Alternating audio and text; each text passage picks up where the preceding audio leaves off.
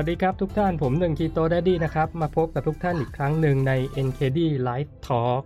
สวัสดีครับ ผมหนึ่ง Keto Daddy นะครับ วันนี้เรามาพบกันอีกครั้งหนึ่งใน NKD Live Talk นะในอาทิตย์นี้เอออยากบอกว่าได้รับเกียรติอย่างมากพูดลิ้นพันกันหมดแล้ว ได้รับเกียรติอย่างมากนะครับ จากคุณหมอเอกนะหมอเอกคนแปลงร่างนะวันนี้ผมขึ้น title ไว้อย่างนั้นนะครับ ก็เดี๋ยวเรามาพูดคุยนะกับหมอเอกว่า หมอเอกเนี่ยเป็นเจ้าของเพจ หมออ้วนในดงลดน้ำหนักนะครับ แล้วก็เป็นคนที่ใช้เอ่อจะเรียกว่าเทคนิคการทำ IF เทคนิคการกิน low carb ketogenic diet นะเพื่อที่จะทำให้ตัวเองเนี่ยมีรูปร่างที่ดีขึ้น มีสุขภาพที่ดีขึ้นนะครับสำหรับแฟนเพจที่ยังไม่รู้จักหมอเอกวันนี้เราจะได้พูดคุยกับหมอเอก แล้วก็เจาะลึกนะเจาะลึกว่าเป็นมายังไงนะฮะถึง ถึงมาเปลี่ยนแปลงสุขภาพแล้วใช้วิธีไหนแล้วทำยังไงนะครับ ก็อันดับอื่น เดี๋ยวผมขอ ผมขอเชิญหมอเอกเข้ามาในในไลฟ์ก่อนนะครับ โอเค คุณหมอเอกสวัสดีครับผมหมอเอกสวัสดีครับ สวัสดีครับผม อ่าสวัสดีครับได้ได้ยินเสียงชัดเจนไหมเอ่ยได้ยินได้เสียิยงนครับได้ยินชัดเจนครับได้ยินเนาะไม่มีดีลงดีเลย์โอเคโอเค น่าจะไม่ดีเลยนะไม่ดีเลยไม่ดีเลยนะ ก็ยังไงรบกวนทางบ้านช่วยครับเอ่อแจ้งผลการรับฟังและรับชมนิดนึงนะครับ ว่าเป็นยังไงบ้างนะ เราจะได้ปรับปรุงตรงนั้นไป แต่ผมดูจากจากมอนิเตอร์เนี่ยเสียงหมอเอกก็มาชัดเจนนะครับ เสียงผมก็ไม่ดังเกินไป หมอเอกก่อนอื่นเลยต้องครับขอขอบคุณหมอเอกที่ที่มาเยี่ยมเยี่ยมเยียนบ้านหนึ่งคีโตแดดดี้วันนี้นะครับ ครับขอบคุณเช่นกันนะครับที่ให้เกียรติมา เออรายการแรกเลยมั้ยเนี่ยอุ้ยเห็นบอกไปหลายรายการแล้วไม่ใช่เหรอยังยังยังถ้าถ้าสุขภาพดีรายการแรกไลฟ์สดดีอ่าอ่าผมก็ชอบฟังไปตามไลฟ์หมอเอกนะ ก็มีข้อมูลดีๆ ค่อนข้างเยอะเลย แต่ก่อนอื่นอยากให้หมอเอกขอบคุณมากแนะนำตัวนิดนึงครับว่าเป็นใครทำอะไรมาอยู่ที่ไหนอะไรประมาณนี้ ครับผมก็เอ่อสวัสดีทุกท่านนะครับผมหมอเอกนะครับ ก็ตอนนี้เป็นทันตแพทย์นะครับทำคลินิกอยู่ที่สุพรรณบุรีนะครับ ก็แล้วก็ตอนนี้แฟนก็มาเปิดร้านชิโตเฮาส์สุพรรณที่เนี่ยที่ไลฟ์อยู่กันอยู่ตอนนี้นะครับเปิดว่าเปิดยังกลับไม่กลับกลับที่บ้านไม่ทันกลับที่ร้านแทนนะครับ ก็ตอนนี้ก็เปิดร้าน Keto House สาขาสุพรรณด้วยนะครับ ก็ครับตอนนี้ก็อยู่ในอยู่ในคีโต IF นี่ก็ปีกว่าแล้วนะครับ ที่อยู่ตรงนี้มา เมื่อก่อนก่อนที่จะมาทำคีโต IF นี่เล่าให้ฟัง background นิดถึงสิว่า สุขภาพเมื่อก่อนเป็นยังไงน้ำหนักเป็นยังไงถึงตัดสินใจโอ้โหเปลี่ยนแปลงตัวเองเออเอางี้ก่อนคือจริงๆมันรับลำดับจะจะนานนิดนึงนะมปลายตอนถ้ามปลายเนี่ยผมก็น้ำหนักอยู่ประมาณสักสูงเจ็ดร้อยเจ็ดสิบเก้าหนักประมาณเจ็ดสิบห้าเจ็ดสิบหกอุ้ยตอนเพียวนั้นเลยนะเพี้ยวแล้วเสร็จแล้ว แฟนบอกขายยาแฟนยังไม่เคยเห็นผมตอนผอมเห็นแต่ลูก เพราะว่าพอหลังจากนั้นปุ๊บก็ไปเรียนพอสอบสอบเอนทานติดเอนทานติดก็ไปอยู่ที่หัดใหญ่หมอหัดใหญ่นะครับเสร็จแล้ว พอสามล้านจากมอหัดใหญ่ อยู่อยู่สุพรรณไปเอ็นติดอยู่โน่นนะครับ เสร็จแล้วพอปีสองเราเริ่มเรียนอาจารย์ใหญ่เรียนก้อนด้วยฉันเรียนเลยนะพฤติกรรมที่เราเปลี่ยนไปเมื่อก่อนเราเล่นบาสเล่นกีฬาอะไรด้วย เสร็จแล้วพอพฤติกรรมเราเปลี่ยนไปช่วงปีสองเรียนเริ่มหนัก ก็คราวนี้ก็มีแต่กินกับนอน กินเนาะเรียนดึกนอนดึกอะไรด้วย เสร็จแล้ว น้ำหนักก็เริ่มขึ้นนะครับ ขึ้นมาเป็นสักประมาณจากตอนนั้นเจ็ดสิบห้าเจ็ดหกขึ้นมาเกือบเก้าสิบพอเกิด90เพลินอาจารย์ที่ปรึกษาเขาเรียกอะไรดีนะห่วงใยพาไปครับไปรู้จักสิ่งแรกนะครับ ในการลดน้ำหนักก็คือครับการทานยา การทานยาลดน้ำหนักจากเฮ้ยอาจารย์แพทย์จริงเหรออาจารย์หมอ จริงครับว่าเป็นสมัยนั้นเนี่ยยังไม่รู้จักคำว่าโยโย่เอฟเฟก สมัยนั้นก็คือยังไม่มีไม่มีปรากฏการณ์นี้ ที่เขาตั้งขึ้นมามีแต่ว่าอะอยากลดน้ำหนักก็ไปหาอาจารย์หมออืมเสร็จแล้วก็คืออาจารย์หมอก็ให้ให้ยามาอืมก็เริ่มกินอืมก็เหมือนจะเหมือนจะดีขึ้นน้ำหนักก็ลงนะลงมาเรื่อยๆเรื่อยๆลงมาเหลือสักประมาณสักแปดสิบไปปลายๆต้นกลางๆ แต่สิ่งที่เกิดขึ้นคือเราเรียนหนังสือไม่รู้เรื่อง อืมมันมันด้วยความที่มันก็อย่างที่รู้ว่าน้องยาลดน้ำหนักครับ ยิ่งสมัยก่อนผมกล้าพูดเต็มๆเลยว่ามันคือยาบ้าอย่างนั้นเลยมัเหรอคือส่วนผสมของยาบ้า คือให้ผมพูดอย่างนี้เลยนะผมเคยไลฟ์ตอนไลฟ์แรกๆเลยของของเพจก็ของเพจก็คือหนึ่งก็คือมีอนุพันธ์ของพวกยาบ้าครับมีเรื่องของยาระบาย มีเรื่องของยานอนหลับ แล้วก็มีเรื่องของยายาเร่งการเผาผลาญประมาณสี่สี่ตัวเนี้ยที่ส่วนใหญ่ยาลดน้ำหนักจะมีอยู่ประมาณเนี้ยทุกยี่ห้อแล้วสิ่งที่เกิดขึ้นคือ ประมาณคือถ้าจากหมอนี่พูดประเด็นนี้ก่อนครับจากหมอจะมีอยู่ประมาณสี่ตัวนี้ครับ แต่ถ้าเกิดเป็น supplement บางยี่ห้อที่มันไม่ไม่ได้คุณภาพ จะยิ่งเขาจะไปเน้นใส่ในเรื่องของพวกพวกยายาเสพอนุพันธ์มันเป็นอนุพันธ์คืออย่าอย่าตกใจว่าเป็นยาบ้าไม่ใช่มันเป็นอนุพันธ์คือมันมีความคล้าย ซึ่งมันมันทำให้เกิดภาวะในการที่จะอะไรเลยนะเร่งการเผาผลาญด้วยอืแล้วก็มกดกดความหิว กดความหิว สังเกตนะคนที่กินยาบ้ากินพวกเนี้ยเขาจะไม่หิวอืมแล้วก็คึกมีเรื่องไม่แหละ แต่สิ่งที่เกิดขึ้นคือ อาจารย์ให้ยานอนหลับมาด้วย ผมก็ไม่ทาน เพราะว่าผมต้องต้องอ่านหนังสือดึกครับยาระบายก็รู้กันอยู่ละกินก็ระบาย แต่สิ่งที่เกิดขึ้นคือเราเราไม่สามารถมีสมาธิได้เลย มันจะรู้สึกแบบร้อน ร้อนตัวก็ร้อน สมาธิก็ไม่ได้ เราเรียนหนังสือไม่รู้เรื่องหงุดหงิดเหมือนคนเป็นบ้าเลยอะอืมผมเคยเขียนบรรยายในเพจบอกว่าเหมือนหมาบ้าเลยคือใครอย่ามายุ่งกับฉันนะแบบถ้าแบบมันหงุดหงิดไปหมดอืมเป็นอยู่อย่างนั้นประมาณสักครึ่งปี ตัดสินใจไม่เอาดีกว่า ไม่กินละยา เพราะว่าเราเรียนไม่รู้เรื่อง ก็เลยเลิกเลิกเองเลยนะ คือโยนยาทิ้งเลยเอาไม่ไม่สิ่งที่เกิดขึ้น ไม่ถามหมอไม่ถามอาจารย์หมอที่ให้มาครับว่ไม่ถามเลย เพราะว่าเพราะวันที่เราเขาคือวันที่ผมมีความรู้สึกว่าเอฟเฟกต์ที่เกิดขึ้นพวกเนี้ยมันก็อาจารย์หมอเขาจะให้อะ อืมเขาก็จะบอกว่าก็กินไปสิมันก็ดี แต่ว่าถามว่าในในความรู้สึกเราคือมันไม่ดี แล้วไม่รู้จะกินไปทำไมผมเคยถามอาจารย์หมอ อาจารย์หมอครับให้ยานอนหลับมาเพื่ออะไร คือเรางงว่ามันเกี่ยวอะไรกับลดน้ำหนัก อาจารย์บอกก็ให้ไปสิว่าเผื่อเดี๋ยวเกิด ถ้าเกิดเราตื่นมาถึงกลางดึกแล้วก็ตื่นมากินอีกเอ้าเหตุผลแค่นี้เองเหรอการให้ยานอนหลับอืมอืมแล้วถามไง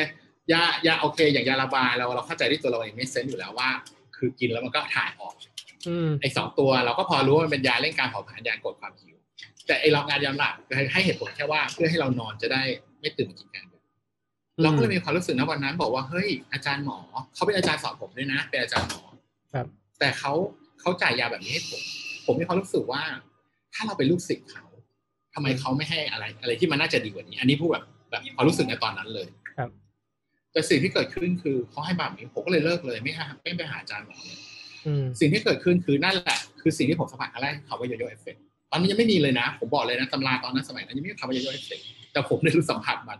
น้ำหนักขึ้นจากที่ลงมาจาก 90 มา 80 กว่า พุ่งขึ้นไปประมาณ 120โอ้ ในเวลาแค่ประมาณสักสองสามเดือน อืม หลังจากที่หลังจากที่เอ่อหยุดหยุดยานั้นใช่ไหหมยุดยาเลย หยุดยานั้นเลย อืมอืมอืมหลังจากนั้นน้ำหนักก็ค้างเตยอยู่ฮะประมาณ120ครับ120ปุ๊บก็เรียนจนใกล้ก็คือพอช่วงนั้นเริ่มปี3ปี4ก็น้ำหนักก็ขึ้นเป็นนั่นแหละร้อยหลักร้อยไปละครับจนกระทั่งก่อนเรียนจบปีสุดท้าย มามารู้จักทานอาหารเสริมครับ ก็กิน ก็ไม่ได้เรื่อง เอาพูดนี่พูดกันแบบตรงไปตรงมากินแล้วมันก็ไม่ลงอะไรครับที่หนำซ้ำยังขึ้นมาเป็น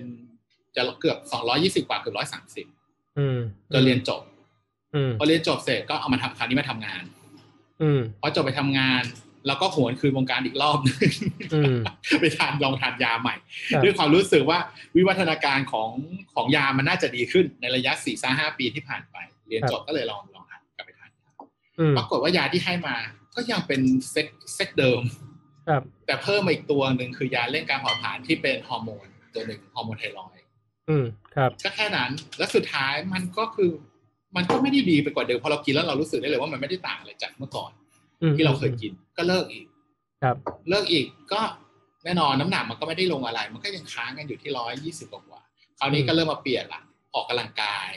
ออกแม้กระทั่งจ้างเทรนเนอร์ก็ก็ทำมาแล้วครับ ก็ไม่เห็นก็ไม่เห็นจะลดคือเหมือนจะแข็งแรงขึ้นนะ แต่น้ำหนักก็ไม่ไม่ได้ลดอืเอมอเต้นแบบไปซื้ออะไรนะช่วงนั้นกำลังฮิตทียี่ห้ายี่สิบห้าเต้นกันแบบพอเลยเต้นกันแบบตายกันไปข้างหนึงก็ก็ไม่อืมเห็นมีอะไรเกิดขึ้นอืมอืมจนกระทั่งเรียนจนกระทั่งมาทำงาน เรียนจบมาทำงานได้สักระยะหนึ่งครับก็กลับมาอยู่ที่สุพรรณอืมกลับมาอยู่ที่พันคราวนี้กินมีลูกมีลูกคนแรก ก็มาอืมก็มามาตัดสินใจกินครีนอืมครับ กินคลีนก็ไม่ได้ช่วยอะไรอะ คือเรามีความรู้สึกว่า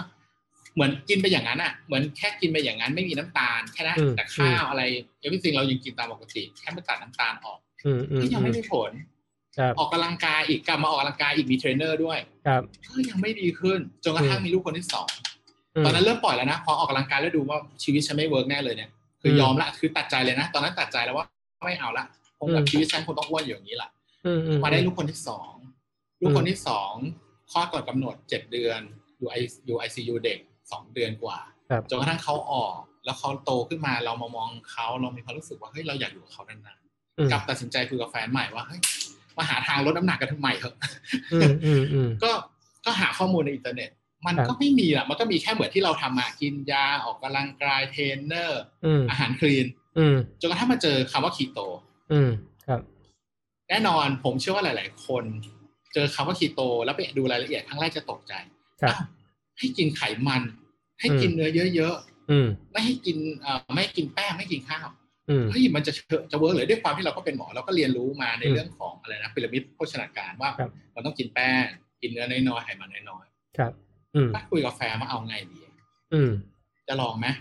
อืมคือมันมันค้านนะ มันค้านกับความรู้สึกอืมแต่ว่ามันก็ไม่เหลือวิธีอื่นแล้วอะในความรู้สึกเราตอนนั้นคือออืม คือแม้กระทั่งญาติญาติญาติฝ่ายฝ่ายผมเองเนี่ยส่วนใหญ่เป็นหมอครับเขาแนะนำแม้กระทั่งให้ไปผ่าให้กับเอออะไรนะตัดลดลำตัดลำไส้ในกระเพาะอะอ่าตัดลำไส้กระเพาะให้เล็กลงตัดผมนี่แบบเออตายแล้วนี่ฉันจะต้องมาถึงจุดที่ต้องผ่าตัดกันขนาดนี้เลยเหรออืมก็เลยอะลองมากันคีโตแล้วกันอะอืมคีโตก็อืมคีโตก็แฟนก็เป็นคนทำกับข้าวให้กิน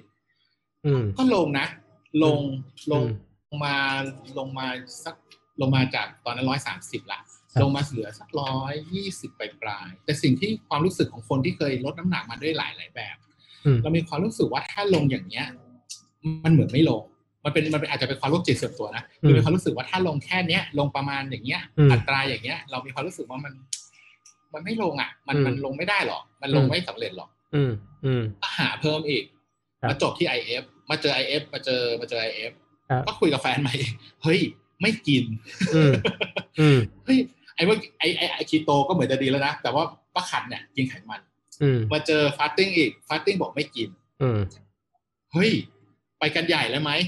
อืมแล้วก็อีกอะ ก็ยังไม่ยังไม่เจอไม่ยังไม่เจอทางเลือกอื่นอีกเราก็ยังเจอคือเหมือนกับว่าเรามาจนทุกวิธีอะอืมจนมันเหลืออยู่แค่คำว่าคีโตกับคำว่า fasting อืมครับก็หาต่อคือตอนนี้ไม่กล้าทำ fasting นะแต่กินคีโตกินไปเรื่อยๆ กินแบบไร้ทิศทางอะ อืมอืมแล้วก็กินแบบไร้ทิศทาง จนมาเจอมาเจอเพจในเอ็ด Doctor Thailand ครับอาจารย์ป๊อปครับ พอฟังคลิปที่ที่เป็นคลิปที่ของอาจารย์ที่ไลฟ์อะไรพวกนี้ปุ๊บอืมรู้สึกว่าเดี๋ยวก่อนข้าม ขออนุญาตขออนุญาตอะไรเลยนะแชร์ตัวเองไงอ่าดูแม้กระทั่งคลิปของพี่หนึ่งอ่าแต่ไม่เข้าใจ อันนี้ตอนนั้นตอนนั้นพูดเลยว่าไม่เข้าใจอ่าแต่ว่าเขาผ่านเพราะว่าเราดูข้อมูลมาหมดว่าใครมั่งเป็นดิฟฟิวเซอร์อะไรพวกนี้อืมดูผ่านของพี่หนึ่งมา ก็ครับก็ยังไม่ไม่ค่อย get เท่าไหร่ในตอนนั้นครับเจออาจารย์ป๊อป อืมอาจารย์ป๊อปผมนั่งไล่คลิปทั้งหมดอืมอาจจะได้ต้องยอมรับเรื่องอาจจะด้วยความที่เขาเป็นหมอด้วยครับเราก็เลยตั้งใจลองดูซิครับผมนั่งดูคลิปเกือบทั้งหมดของอาจารย์ป๊อปอืมแล้วแล้วมัน get อะ มันครับมันมันมันปิ๊งไอเดีย มันมีเหตุมีผลครับก็เลยคุยคุยใน inbox กับอาจารย์ป๊อปครับอาจารย์ก็แนะนำตอนนั้นอืยัมงไม่ยังไม่เคยไปเจอตัวจริงเลย เจอกันในเพจแล้วก็คุยคุยผ่าน inbox ครับก็ลองทำลองทำ fasting ลองปรับคีโตใหม่อืมอืม น้ำหนักลง ลงแบบ เออ ลงแบบเป็นห้าโลอืมห้าโลเจ็ดโล ซึ่งเออ เราเรามีความรู้สึกว่าเฮ้ยมันลงได้ฮะก็เลยตัดสินใจไปเข้าสัมมนากับอาจารย์ครับก่อนช่วงช่วงก่อนโควิด ช่วงก่อนโควิดเลยครับจำได้เลยว่าไปไปหนักๆกับอาจารย์เลยช่วงนั้นอาจารย์จะทำเดือนละสองครั้งครับสัมมนาผมไปทุกทุกสัมมนาเลยสองเดือนติด อืมอืมเอาครับให้รู้เลย เรามีความรู้สึกว่าทำไมมันลงได้ ทั้งๆที่เราแบบทำมา everything จิงกับเบลหมดละ อืมอืมตัดสินใจอยู่สองเดือนไปหาแกทุกสัมมนา ครับจนกระทั่งเข้าใจมานั่งทำเขาเรียกอะไรเหมือนเรียกเลคเชอร์เราแหละเหมือนมาอืนั่มงอืดูมซิว่าช็อตโนแล้วว่ามันคืออะไรอืมวันที่เราเข้าใจปั๊บเป็นโควิดอืมโควิดมาครับก็เลยเหมือนกับจะบอกว่าโชคดีไหมเหมือนโชคดี คือพอมีโควิดปุ๊บไม่ก็ไม่อาจารย์ก็ไม่ได้ทำสัมมนาแต่ สิ่งที่เราได้คือเราได้ทบทวนตัวเองเพราะจริงๆผมยังทำงานอยู่ ผมยังทำงานเป็นเปิดคลินิกทำงานทุกวันครับ ก็เลยช่วงโควิดคนไข้น้อยเราเลยได้มารีวิว แล้วลองได้ลองทำแบบจริงจังครับปรากฏว่าภายในช่วงแค่ประมาณสักสองสามเดือนน้ำหนักลงเกือบยี่สิบโลอุ้ยครับโดยที่ยังไม่ได้ออกกำลังกายอะไรเลย แค่แค่ปรับปรับและทำฟาสติ้งลงไปประมาณยี่สิบโลครับ เปิดใจเลย เปิดมีความรู้สึกว่าเฮ้ยวิธีนี้น่าสนใจยิ่งเรารู้ข้อมูลเชิงเขาเรียกอะไรนะ ข้อมูลลึกเราคุยกับอาจารย์ป๊อปเรื่อยๆ ตัดสินใจเลยตัดสินใจที่เปิดเพจ เปิดเพจเพราะเรามีความรู้สึกว่า ผมเชื่อว่ายังมีคนอีกหลายคนที่เป็นเหมือนผมคือทำอะไรมาเยอะมาก แล้วมันไม่สำเร็จมันจะเป็นที่มาที่ทำให้ผมเปิดเพจจนกระทั่งทุกวันนี้ก็เปิดเพจมาปีกว่าแล้วอืมนะอืคมรับโอเคคือลายาวเลย ถามถามสั้นนิดเดียวนะต่อไปเกือบสามชั่วโมง สุดยอดโอ้ยแต่แต่ดีแต่ดี กระชับได้ใจความ โอ้ผมจับได้นิดนึงว่า หมอเอกไปเอ่อฟังคลิปผมด้วยใช่ไหมอ่าฮะแต่ใช่ตอนนั้นคือยังไม่ getยังไม่ get อาจจะอาจจะไปเจอคลิปที่มันคลิปไหนมันคลึลิกปไหนไปหน่อยอะคลิปไหนคลิปไหน ผมจำไม่ผมยอมรับผมจำไม่ได้จริงนะเพราะว่ามันผ่านมาเกือบสองปีแล้วนะผมขอโทษจริงๆผมก็จำไม่ได้แต่ว่า คือด้วยความที่ตอนนั้นสกรีนน่ะคือสกรีนจริงๆเปิดแบบอืม YouTube Google Google เอ่ออืม Google แล้ว search เลยคำว่าอืม fasting คืออะไรที่เป็นภาษาทางภาษาอังกฤษครับแล้วคือแน่นอนอะหนึ่งในนั้นมีของ ของที่หนึ่งด้วยครับแต่ว่า อาจจะโดนอาจจะไม่ได้เจอคลิปแบบพื้นฐานอะไรขนาดนั้นนะอ๋อออาจจะแบบเป็นเรื่องเชิงลึกสักอันซึ่งตอนนั้นเราเราก็งง เราก็งงๆอะไรอะไรอย่างเงี้ยแต่ว่าเออไม่ด้วยความที่เราไปเจอตรงนั้น แล้วเราเจอของอาจารย์ป๊อปแล้วเราเราเราไล่อ๋อแล้วอาจารย์ป๊อปจะพูดจาก basic อาจารย์อ่าป๊อปโอเคชอบพูดชอบพูด basic เราก็เลยไป get อยู่ตรงนั้น แต่ว่าวันที่เรา getทุกวันนี้อืมผมก็ต้องมาตามเพจที่หนึ่งเพราะว่าข้อมูลเชิงลึกที่หนึ่งโอเคอยู่แล้ว อันนี้ครับพูดกันแบบตรงไปไม่ได้ยอนะคือพูดตรงๆผมก็ตามที่หนึ่งเพราะว่าข้อมูลค่อนข้างลึกโอเค ซึ่งมันทำให้ผม เชื่อมจิ๊กซอว์อะไรได้เยอะเลย ครับครับ ก็เออจริง ๆ เนี่ยต้องต้องบอกว่า เออถ้าย้อนกลับไปนะ ตอนที่อาจารย์ป๊อปมามาเปิดเพจ แล้วก็เริ่มพูดเรื่องเนี้ย ผมก็ได้ได้เจอกับกับกับอาจารย์ป๊อปเนาะผมยังบอกเลยว่า ผมดีใจที่มีหมอจริง ๆ มาพูดเรื่องนี้เพราะว่าเหมือนกับที่ผมเคยบอกหมอเอกอะว่าเรื่องบางเรื่องเนี่ย ผมรู้แต่ว่าผมพูดได้ได้ได้บางถึงบางเลเวลเท่านั้น เพราะว่าผมไม่ได้เป็นหมอใช่ไหมคำแนะนำเกี่ยวกับยาเกี่ยวกับอะไรพวกเนี้ยรู้แต่เลือกที่จะไม่พูด ผมก็เลยบอกหมอหมอป๊อปไปบอกว่าผมดีใจที่ที่มีหมอป๊อปแล้วก็หมอป๊อปเองเขาก็พยายามที่จะสร้าง community ของบุคลากรทางการแพทย์ ที่พยายามที่จะมาศึกษา เรื่องพวกเนี้ย นะครับ ซึ่งมันอาจจะไม่ใช่เป็น standard care แต่ว่ามีผลงานวิจัย มีการนำไปใช้จริง ๆ ในต่างประเทศ ซึ่งต่างประเทศเนี่ยมันจะมีอย่างเช่น functional medicine ในบางประเทศกับบางรัฐอะนะ ที่เขาแอพพลายเรื่องพวกนี้ไปใช้ ก็ได้ผล แต่เมืองไทยมันมันอาจจะอาจจะไม่ได้ไม่ได้มีสาขาแบบนั้นนะ ก็เลยก็เลยก็เลยอยากจะขอบคุณพี่หมอป๊อปไปด้วยที่ ที่ช่วยกันสื่อสารออกไปนะครับ อย่างของผมเองเนี่ยผมก็จะมีคลิปที่พยายามพูดให้มันฟังง่ายๆนะสำหรับคนทั่วไป แต่ก็อย่างที่บอกคือถ้าตรงไหนมันมันลึกเกินไปเนี่ย ผมก็เลือกที่จะไม่ไม่ไม่ไปแตะมัน เอาเป็นแค่ว่าความเป็นไปเป็นมาเป็นแบบนี้แล้วคุณเอาไปใช้ยังไงได้บ้างอะไรประมาณนั้นนะครับ ก็ขอบคุณหมอเอกมากที่ที่ที่แชร์นะเมื่อกี้ อันนี้ อยากรู้ว่าหลังจากที่เอ่อรับรู้ข้อมูลทุกอย่างมา แล้วก็นำมาปฏิบัตินะครับใช้เวลานานไหมกว่าจะเห็นผลจริง ๆ เลย จากการที่เราเปลี่ยนแปลงเอออย่างที่คุยเมื่อกี้ว่าจริง ๆ ก่อนเจอหมอป๊อกคือทำคีโตครับตอนนั้นทำคีโตเนี่ยน้ำหนักลงกินอยู่ประมาณสักสองสามเดือนอืมน้ำหนักลงไปแค่ประมาณสักสองสามโลในความรู้สึกเราตอนนั้นเราก็เลยที่ผมบอกว่าเรามีความรู้สึกว่ามัน โลสองโลบางทีมันไม่ไม่ถึงอะเขาเรียกว่าความรู้สึกเราคือมันยังเราไม่ถึงตรงนั้นแล้วแล้วถามแล้วนิดเสร็นึจงแล้วถามนิดนึงครับ ตอนอ่าครับตอนตอนช่วงนะเดือนสองเดือนแรกอะ่ะ มีตัวการตรวจค่าคีโตนในกระแสเลือดหรือว่าเช็คจากปัสสาวะอะไร แบบนี้มีไหมเอ่อไม่ได้ไม่ได้ไม่ตอนเข้านะไม่ได้ไม่ได้ตั้งใจขนาดนั้นอันนี้พูดยินตรงนี้ก่อนว่าคือเรายังไม่ได้แบบไปตรวจเลือดอะไรเขามีเรามีแต่ผลเลือดเมื่อสมัยก่อนอืมซึ่งโอเค ผมมีความดันนิดหน่อยอืมผมมีความดันนิดหน่อย แล้วก็ ไขมันในเลือดใช้คำว่า upper border ก็คือยังไม่ยังไม่ทะลุอะแต่ว่าไปค่าบนหมดเลยอืมอืไปมค่าอืมข้างบนหมดครับนะครับตอนนั้น เสร็จแล้วก็คือพอมาทานคีโต พอทานคีโตก็ ตอนนั้น ตอนนั้นแอบแอบกินเองคือไม่ได้ไปหาหมอหรอกด้วยความที่เราเราแอบรู้ดีเราก็ซื้อยามากินยายาลดความดันอ่าอ่าแต่ว่าพอเข้าคีโต เข้าคีโตปั๊บลดน้ำหนักลดสองสามเดือนตอนนั้น ก็ก็ยังสูงอยู่ในระดับหนึ่งนะก็ยังยังค่อนข้างสูงอยู่ แล้วก็พอมอมาเจออาจารย์ป๊อปมาทำฟาสติ้งร่วมกับเข้าใจว่าคีโตคือการกินยังไงพูดอย่างนี้ก่อน คือเมื่อก่อนเนี่ยตอนที่ผมเข้าคีโตใหม่ๆนะสิ่งที่ผมนึกถึงคำว่าคีโตคือ อาหารที่มันเป็นแบบอาหารฝรั่งอืมสครับเต็กหรือคือด้วยความที่สมัยนั้น ผมไม่แน่ใจว่าตอนนั้นผมอาจจะหาไม่ไม่ไม่เยอะพอคือ เมนูส่วนใหญ่ที่แนะนำของคีโตคืออาหารฝรั่ง อืมครับ เราก็เลยมีความรู้สึกว่าอืมคีโตนี่มันมีแต่แบบกินยากๆเนาะ แพงๆอันนี้พูดกันแบบตรงไปตรงมาอ่าพอวันที่เราเข้าใจเราเข้ามาเรียนรู้อ่าปั๊บกลายเป็นว่าเฮ้ยจริง ๆ อาหารธรรมดาที่เรากินเนี่ยมันมันก็คีโตนะ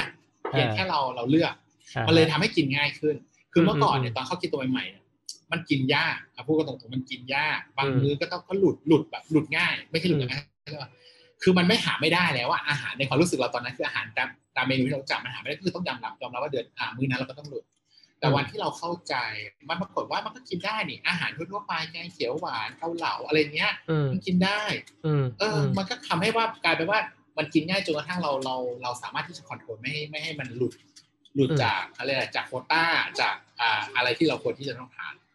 อืมแล้วเสร็จมาบวกกับทางการทำ fastingมาทำตอนนั้นทำครั้งแรกเป็น16ทับ8ครับพอเทียบกับการที่เรากินคีโตอย่างเดียวทำให้เราเห็นว่า พอเราทำร่วมกับการทำ fasting 18ตอนนั้นอืม น้ำหนักมันลง ลงมา ลงมาตอนช่วงที่ทำ16ทับ8นั้นลงมาเหลือประมาณ120ครับแล้วแล้วก็เลยตัดสินใจว่าไหนๆทำ16ทับ8ได้ อืมเราไม่มีอาหารละอืมลองทำ OMAD ดีกว่าอืมก็ตัดสินใจพลิกช่วงเดือนที่สามเดือนที่สี่เป็นตั้งแต่ประมาณนั้นอะเดือนสามเดือนสี่ก็เริ่มเปลี่ยนมาเป็นโอแมสอืมพอเป็นโอแมสทำมื้อเดียวปรากฏว่าน้ำหนักมันลงลงจนกระทั่งลงมาอยู่ที่เนี่ยตอนนี้ก็คือหนึ่งร้อยอืมบวกลบนิดหน่อยครับ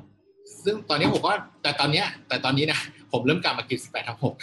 อืมอืมอืมเพราะเพราะเราเราเห็นเราเห็นเราเห็นข้อมูลบางอย่างละเรารู้แล้วว่าอืมโอเคมันถึงจุดที่เราจะต้องกลับละต้องกลับมามามาทานสักสองมื้อละครับจากที่เมื่อก่อนเราเราลุยโอแมสมาแบบเป็นปีอะตีว่าอืมปีหนึ่งเลยที่อยู่กับโอแมสอืมอืมอืมโอแมสคือทานมื้อเดียวอะนะครับยี่สามทับหนึ่งยี่สี่ครับทับอ่ายี่สิบทับสี่อะไรครับนะครับอืมอืมอืมโอเคเห็นข้อมูลอะไรครับถึงเปลี่ยนอ่า เห็นข้อมูลอะไรคือหนึ่งก็คือการที่อยู่ในภาวะคีโตซิสนานก็คือภาวะของการที่เราทานมื้อเดียวแล้วบางทีการโหลด การโหลดสารอาหารเนี่ยมันมีอาจจะมีปัญหาบ้างในบางในบางบางมื้อในบางวัน เพราะว่ามันต้องโหลดจบในมื้อเดียวอืมเราก็เลยมีความรู้สึกว่าพอมานั่งคำนวณแล้วว่าเฮ้ยถ้าเกิดอย่างนี้เราก็ เราก็ทำแค่กินสองมื้อ แต่เราอืมเราก็สองมื้อแล้วก็ปรับสารอาหารให้มันมันอยู่ในเขาเรียกอะไรนะอยู่ในปริมาณที่ถูกต้องครับ ไม่อัด ไม่อัดเขาเรียกว่าไม่อัดรวมถึงการเล่นกับฮอร์โมนยิ่งช่วงหลังๆเนี่ยรายๆผมจะพูดเรื่องฮอร์โมนค่อนข้างเยอะครับผมพบว่าบางทีการที่เราทานหนักๆในมื้อเดียวเนี่ยอืมมันทำให้ภาวะฮอร์โมนบางอย่างมันเกิดภาวะสเตนได้เกิดความเครียดพอความอืมเครียดแล้วมันยิ่งทำให้มันไม่ลด อันนี้อืมพูดภาษาง่ายๆคือพอมันเครียดแล้วมันจะไม่ลงครับเพราะมันเกิดภาวะที่มันทำให้เก็บหวง เพราะมันเครียดมันหวงครับมันก็เลยทำให้มันหวงก็เลย ตอนนี้คือปรับ ก็เลยมาปรับเป็นทานเนี่ยสองมื้ออืมอืมอืมกลับมาทานสองมื้อครับนี่คือสิ่งที่เราเห็นแล้ว แล้วก็ตอนนี้เพิ่มเพิ่มการออกกำลังกาย ตอนนี้มาเพิ่มเรื่องการยก weight ก็อืมจะเป็นประมาณสักวันวันเว้นวันขึ้นอยู่กับสภาวะบางทีอาจจะเว้นไปสองวัน เริ่มยก weight แบบ total body เป็นยก weight ช่วย สิ่งที่ได้ก็คือกลายเป็นว่าตอนนี้เนี่ย ถึงแม้น้ำหนักผมจะหนึ่งร้อยครับแต่ว่าคือหลายคนทักละหม อร้อยเหรอไม่น่าเชื่อ body หมอเนี่ยคือประมาณเก้าสิบต้นๆแล้วอะอืมครับ แต่ว่าน้ำหนักอะน้ำหนักบนตาชั่งอะคือมันจะเป็นร้อยอยู่อืมแต่ว่าพอเราไปเทียบกับ body คนที่แบบน้ำหนักร้อยเนี่ย กลายเป็นว่าเราเราดู firm เราดู firm เราดูไม่ไม่ไม่เหมือนคนน้ำหนักร้อยอ่าอันนี้คือสิ่งที่เราได้ที่เราปรับที่พอเราปรับมาเนี่ยประมาณผมปรับมาได้ประมาณสักสองสามเดือนละครับก็ก็โอเคขึ้นคือมันมันคือผมว่ามันสนุกนะ ทุกวันนี้ผมมีความรู้สึกว่าผมอยู่กับ IF นะผมสนุก คือสนุกที่ได้เรียนรู้แล้วก็ลองเรียกว่าลองลองทำลองทำแต่มันไม่ได้มันไม่ได้เสียหายอะไรการลองทำก็คือแค่เอาพูดกันตลอดแค่น้ำหนักลงหรือไม่ลงบอดี้ดีขึ้นหรือไม่ดีขึ้น ถ้าไม่ดีอืมเราก็กลับมากลับมากินแบบเดิมก็ได้ไม่เห็นเป็นไรอืมเออแต่มันแต่ยังไงสุดท้ายปลายทางเราก็สุขภาพเราก็ดีขึ้นอยู่แล้วอืมอืมอืมอันนั้นคือสิ่งที่ที่ที่ผมรู้สึกทุกวันนี้ที่ผมทำเพจด้วยแล้วก็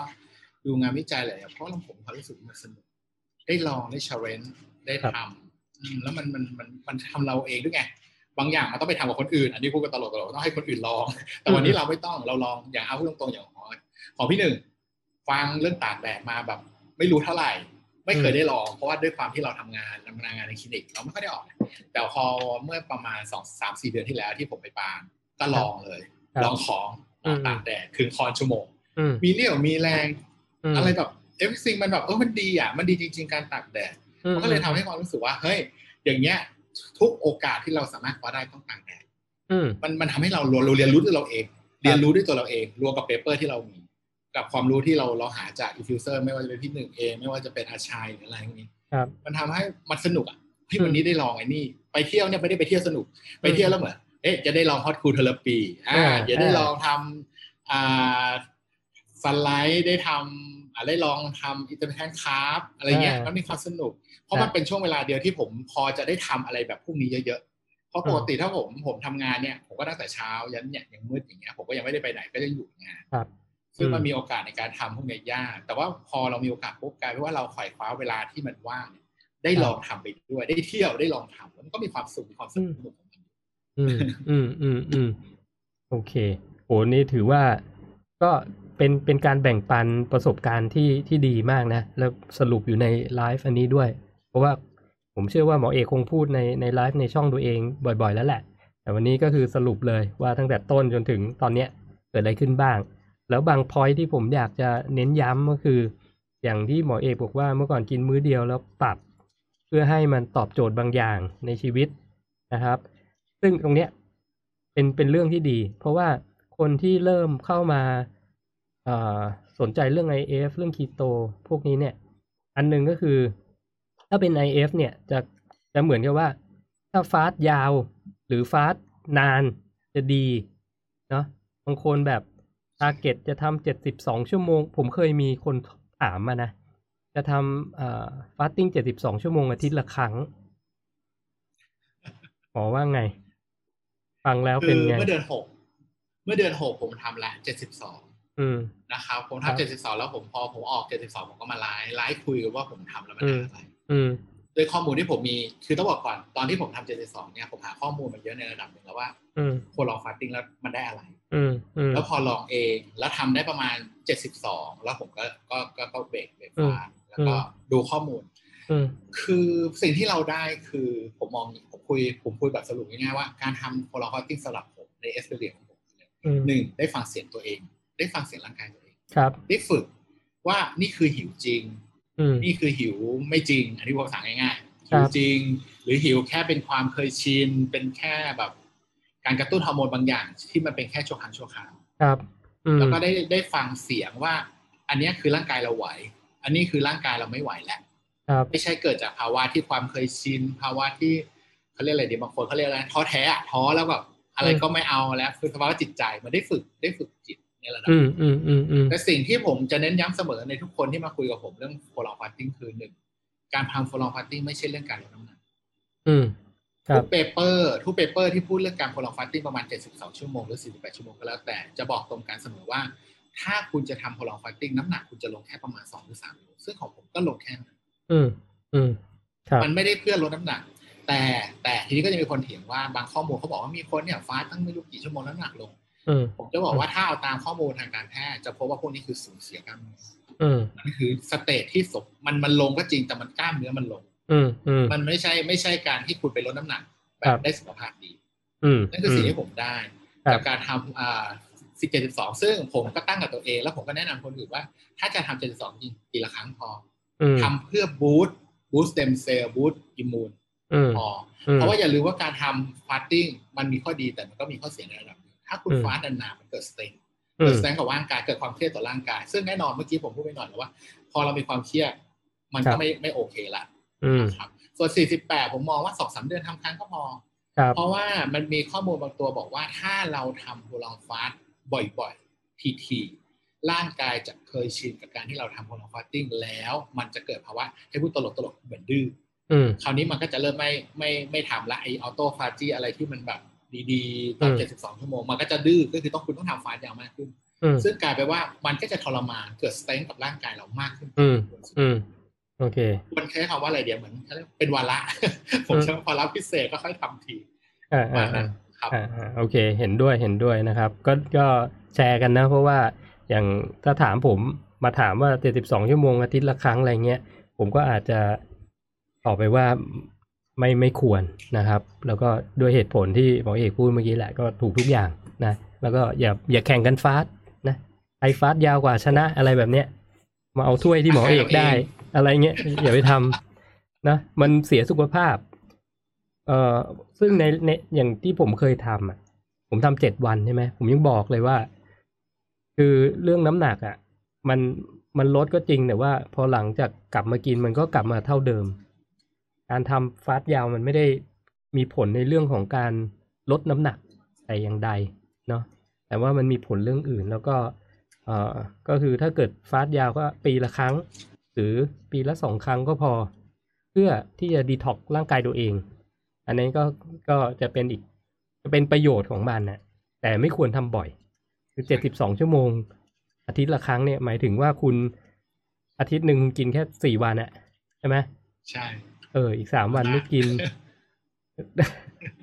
เออ สารอาหารอะไรกันนะมันมันจะมันจะเกิดอาการขาดสารอาหารนะครับ ขาดสารอาหารไปโอเคแล้วเรื่องออกกำลังกายถามนิดนึงตอนที่ตอนที่เป็นวัยรุ่นน่ะแล้วอาจารย์หมอให้กินยาลดน้ำหนัก ช่วงนั้นมันมีข้อมูลอะไรไหมที่หมอเอกไปค้นคว้าว่า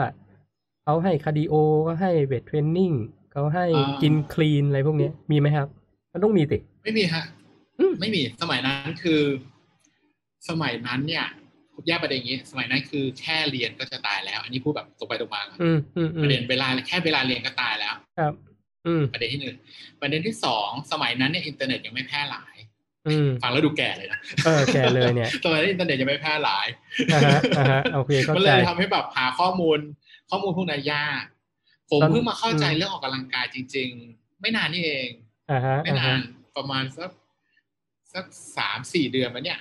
อืมก็คืออมตามตามพี่หนึ่งด้วย แล้วก็ดูคุณลอยด้วยอืมลอยอืมกากบาทครับก็ก็ถึงจะเริ่ม get ว่าออกกำลังกายมันไม่ใช่แค่คำว่าออก อย่างก่อนหน้าเนี้ยเราไปออกเทรนเนอร์ไปอะไร เราก็คือมันไม่ได้เราไม่ได้เคยไปหาข้อมูลอะเราก็รู้แค่ว่าเฮ้ยออกกำลังกายเราได้ด้วยด้วยสิ่งที่เราเราเราเรามีความเชื่อในระดับหนึ่งว่า การออกกำลังกายคือน้ำหนักมันจะลง แล้วเราต้องเชื่อเทรนเนอร์เพราะเทรนเนอร์เขาเก่งครับแต่พอวันที่เราเข้าใจปรากฏว่ามันไม่ใช่อะมันมันมันมีอะไรลึกซึ้งมากกว่านั้น เรายิ่งต้องเราต้องเข้าใจร่างกาย ไม่ใช่เข้าใจเทรนเนอร์อะเราต้องเข้าใจร่างกายเราเอง แล้วมันจะทำอะไรได้ได้มีประสิทธิภาพมากกว่าในการที่จะออกกำลังกายอืมอืมอะนั่นคือสิ่งที่ที่ที่ผมผมได้ครับเมื่อก่อนคือลุยถั่ว เต้น T ยี่ห้าก็เต้นกันแบบ เป็นบ้าเป็นหลังอะจะจะเป็นลมตายสุดท้ายก็ไม่ได้อะไรเลยเพราะเราไม่ได้เข้าใจเราสักแต่ว่าใช้พูดอย่างนี้เลยสักแต่ว่าออกกำลังกาย อืมอืมอืมโอ เคเห็นเขาวิ่ง เราก็ไปบ้ากับเขาวิ่งอะไรอย่างเงี้ย คืออมเป็นแฟชั่นอะเขาเรียกว่าออกกำลังกายตามแฟชั่นอืมซึ่งมันไม่ มันไม่ ไม่ใช่อะ ร่างกายเรามันไม่ได้มีคำว่าแฟชั่น ร่างกายมันมี pattern ของมัน อืมมันเป็นอย่างนั้นจริงๆ ถ้าถามผมนะ ผมว่าเรื่อง เรื่องการ exercise เนี่ย มันไม่ได้เป็นอะไรที่ซับซ้อนนะครับ ไม่ซับซ้อนเลยอะเพียงแต่ว่ามันอยู่ที่ว่า เอ่อ สิ่งที่สิ่งที่ผม concern นะในการออกกำลังกำลังกายเนี่ย คือมันก็มีอยู่แค่สองเรื่องก็คือ cardio ใช่ไหมกับอีกอันหนึ่งคือ strength training นะครับ คือ cardio เนี่ยมันก็คือเป็นกิจกรรมที่คุณอาจจะต้องเหมือนกับเดินก็ได้วิ่งก็ได้เอ่อขี่จักรยานอะไรแบบเนี้ยเนาะมันจะช่วยเรื่องเรื่องหัวใจนะครับ เรื่องเนี้ยจริงๆไม่ต้องไม่ต้องไปหาเทรนเนอร์ที่ไหนก็เดินเป็นเนาะ เดินเป็นทุกคนวิ่งเป็นทุกคนถูกไหมเพียงแต่ว่าถูกคนเรามันจะกลายเป็นเฮ้ยถ้าไม่มีเทรนเนอร์ถ้าไม่ถ้าไม่ได้แบบต้องวิ่งแล้วมีนาฬิกา จับเวลาจับ pace ตัวเองแบกแล้วก็แชร์ให้คนอื่นเห็นมันคือไม่ใช่กิจกรรมถูกว่า เพราะฉะนั้นต้องอะไรโซนสองโซนสามแบบต้องนันหน้าเออ คือไปไปคอม l ิเค e ติงอะก็คือทำให้มันวุ่นวายเองยิ่งออกไปเดินเนี่ยใส่ รองเท้าแตะยังได้เลยบางทีผมก็ถอดรองเท้าเดิน ในหมู่บ้านอะไรอย่างงี้นะ barefoot ไปเลยอะ ก็แค่นั้นเองนะครับมันง่ายมากนะส่วนส่วน weight training เนี่ย ก็ต้องบอกนิดนึงว่าถ้าเราไปเล่นกับลูกน้ำหนักเนี่ย แล้วเราพยายามไปยกที่น้ำหนักที่ที่เยอะนะ โดยที่ยกแล้วผิดฟอร์มเนี่ย สิ่งที่ concern คือมันจะเจ็บนะครับ มันจะเจ็บ ซึ่งก็ต้องบอกออกตัวก่อนว่าผมก็เป็นประจำเหมือนกันนะไอเจ็บเนี่ย นะครับ เพราะนั้นก็แค่ต้องไปเรียนรู้เรียนรู้ว่าวิธีวิธีใช้อุปกรณ์แต่ละอย่างเป็นยังไงเท่านั้นเอง แล้วก็หาเวลาไปทำง่ายแค่นั้นเลยเนาะแล้วเดี๋ยวนี้มันก็อย่างที่หมอเอกบอกอะ่ะ เปิด YouTube เปิดเซิร์ชอะไรมาสักนิดนึงอะ่ะ ก็ข้อมูลเป็นเป็นเป็นล้านอะ่ะใช่ไหมถูกไหมก็พยายามฟังเยอะๆแล้วกัน เพราะว่าข้อมูลเรื่องเรื่องตรงนี้มันมันก็ มันก็อัปเดตอยู่ตลอดเวลานะฮะแล้วก็มีมีอะไรใหม่ๆค่อนข้างเยอะ เผลอๆอาจจะเยอะกว่าเรื่องกินหลักโภชนาการด้วยซ้ำมั้งเยอะจริงๆเยอะจริงๆลองไปศึกษาดูเยอะนะแต่ผมว่าเยอะมากหมอเอกมาถูกทางแล้วเพราะเห็นซื้อดัมบงดัมเบลอะไรมาไว้ที่บ้านแล้วเนี่ยก็ออกก็ออกดัมเบลนั่นแหละใช่ไหมใช่ไหมเออเออโอ้แค่นั้นก็หาเวลาโอเคให้มากที่สุด หาเวลาที่หาให้เยอะที่สุด ใช่ใช่ bodyweight อยู่บ้านอะไรเงี้ยก็ ก็ถ้าเกิดให้ผมแชร์ ประสบการณ์ผมนะ บางปีที่ผ่านมาเมื่อสองปีที่แล้วอะผมไม่ได้เข้ายิมนะครับ ผม bodyweight อยู่อยู่บ้านอย่างเดียวเลย แล้วก็สวนสาธารณะ ไม่ไม่มี gym membership เนาะแล้วอย่างปีที่แล้วก็มีเข้ายิมบ้างไม่เยอะ เล่นขาไปสองทีอะทั้งปีสามร้อยหกสิบห้าวันเล่นไปสองวัน เออคือไม่ได้ไม่ได้ ไม่ได้แบบต้องต้องเอาตัวไปยิมจะถึงเรียกว่า เอ่อเล่น strength training นะ มันก็สามารถที่จะ adapt ไปทำใช้อย่างอื่นได้นะครับใช้อย่างอื่นได้ อันนี้หมอเอกลองถามนิดนึงครับคนที่มาเอ่อมาหาหมอเอกที่ร้านเนี่ยอะร้านคีโตเนี่ยครับ ครับ แล้วเขาไม่รู้อะไรเลยเนี่ย หมอเอกให้คำแนะนำเบื้องต้นยังไงบ้างเผื่อมีคนที่เข้ามาในเพจ ตอนนี้นะ ฟังไลฟ์เนี่ย แล้วก็ ยังแบบใหม่เลยนะไม่ไม่รู้เลย อาจจะศึกษามาบ้างอะไรเงี้ยอยากให้หมอช่วยบอกนิดนึงว่าควรจะปฏิบัติตัวยังไง ในเรื่องของอาหารนะการกินก็จริง ๆสำหรับถ้าคนใหม่เลยหรือแม้กระทั่งอะคนที่คนไม่เคยกิน อย่างแรกก็คือเราคุยกันง่าย ๆ ก่อนก็คือหนึ่งเราพยายามลดคาร์บครับเขาลดคาร์บคือเราอาจจะไม่ได้คุยว่าต้องมาลงมายี่ห้า แต่เบสิกก็คือเริ่มต้นจากว่าสมมุติ เราก็คุยแล้วแหละอะเขาอาจจะกินข้าววันละวันละจานวันละอ่ามื้อละ มื้อละทัพพีอย่างเงี้ยอืมแล้วก็บอกเอางี้แล้วกันจุดเริ่มต้นคุณนะครับ ครึ่งลงมาสักครึ่งก่อนเหลือสักประมาณมื้อละครึ่งทัพพีอืม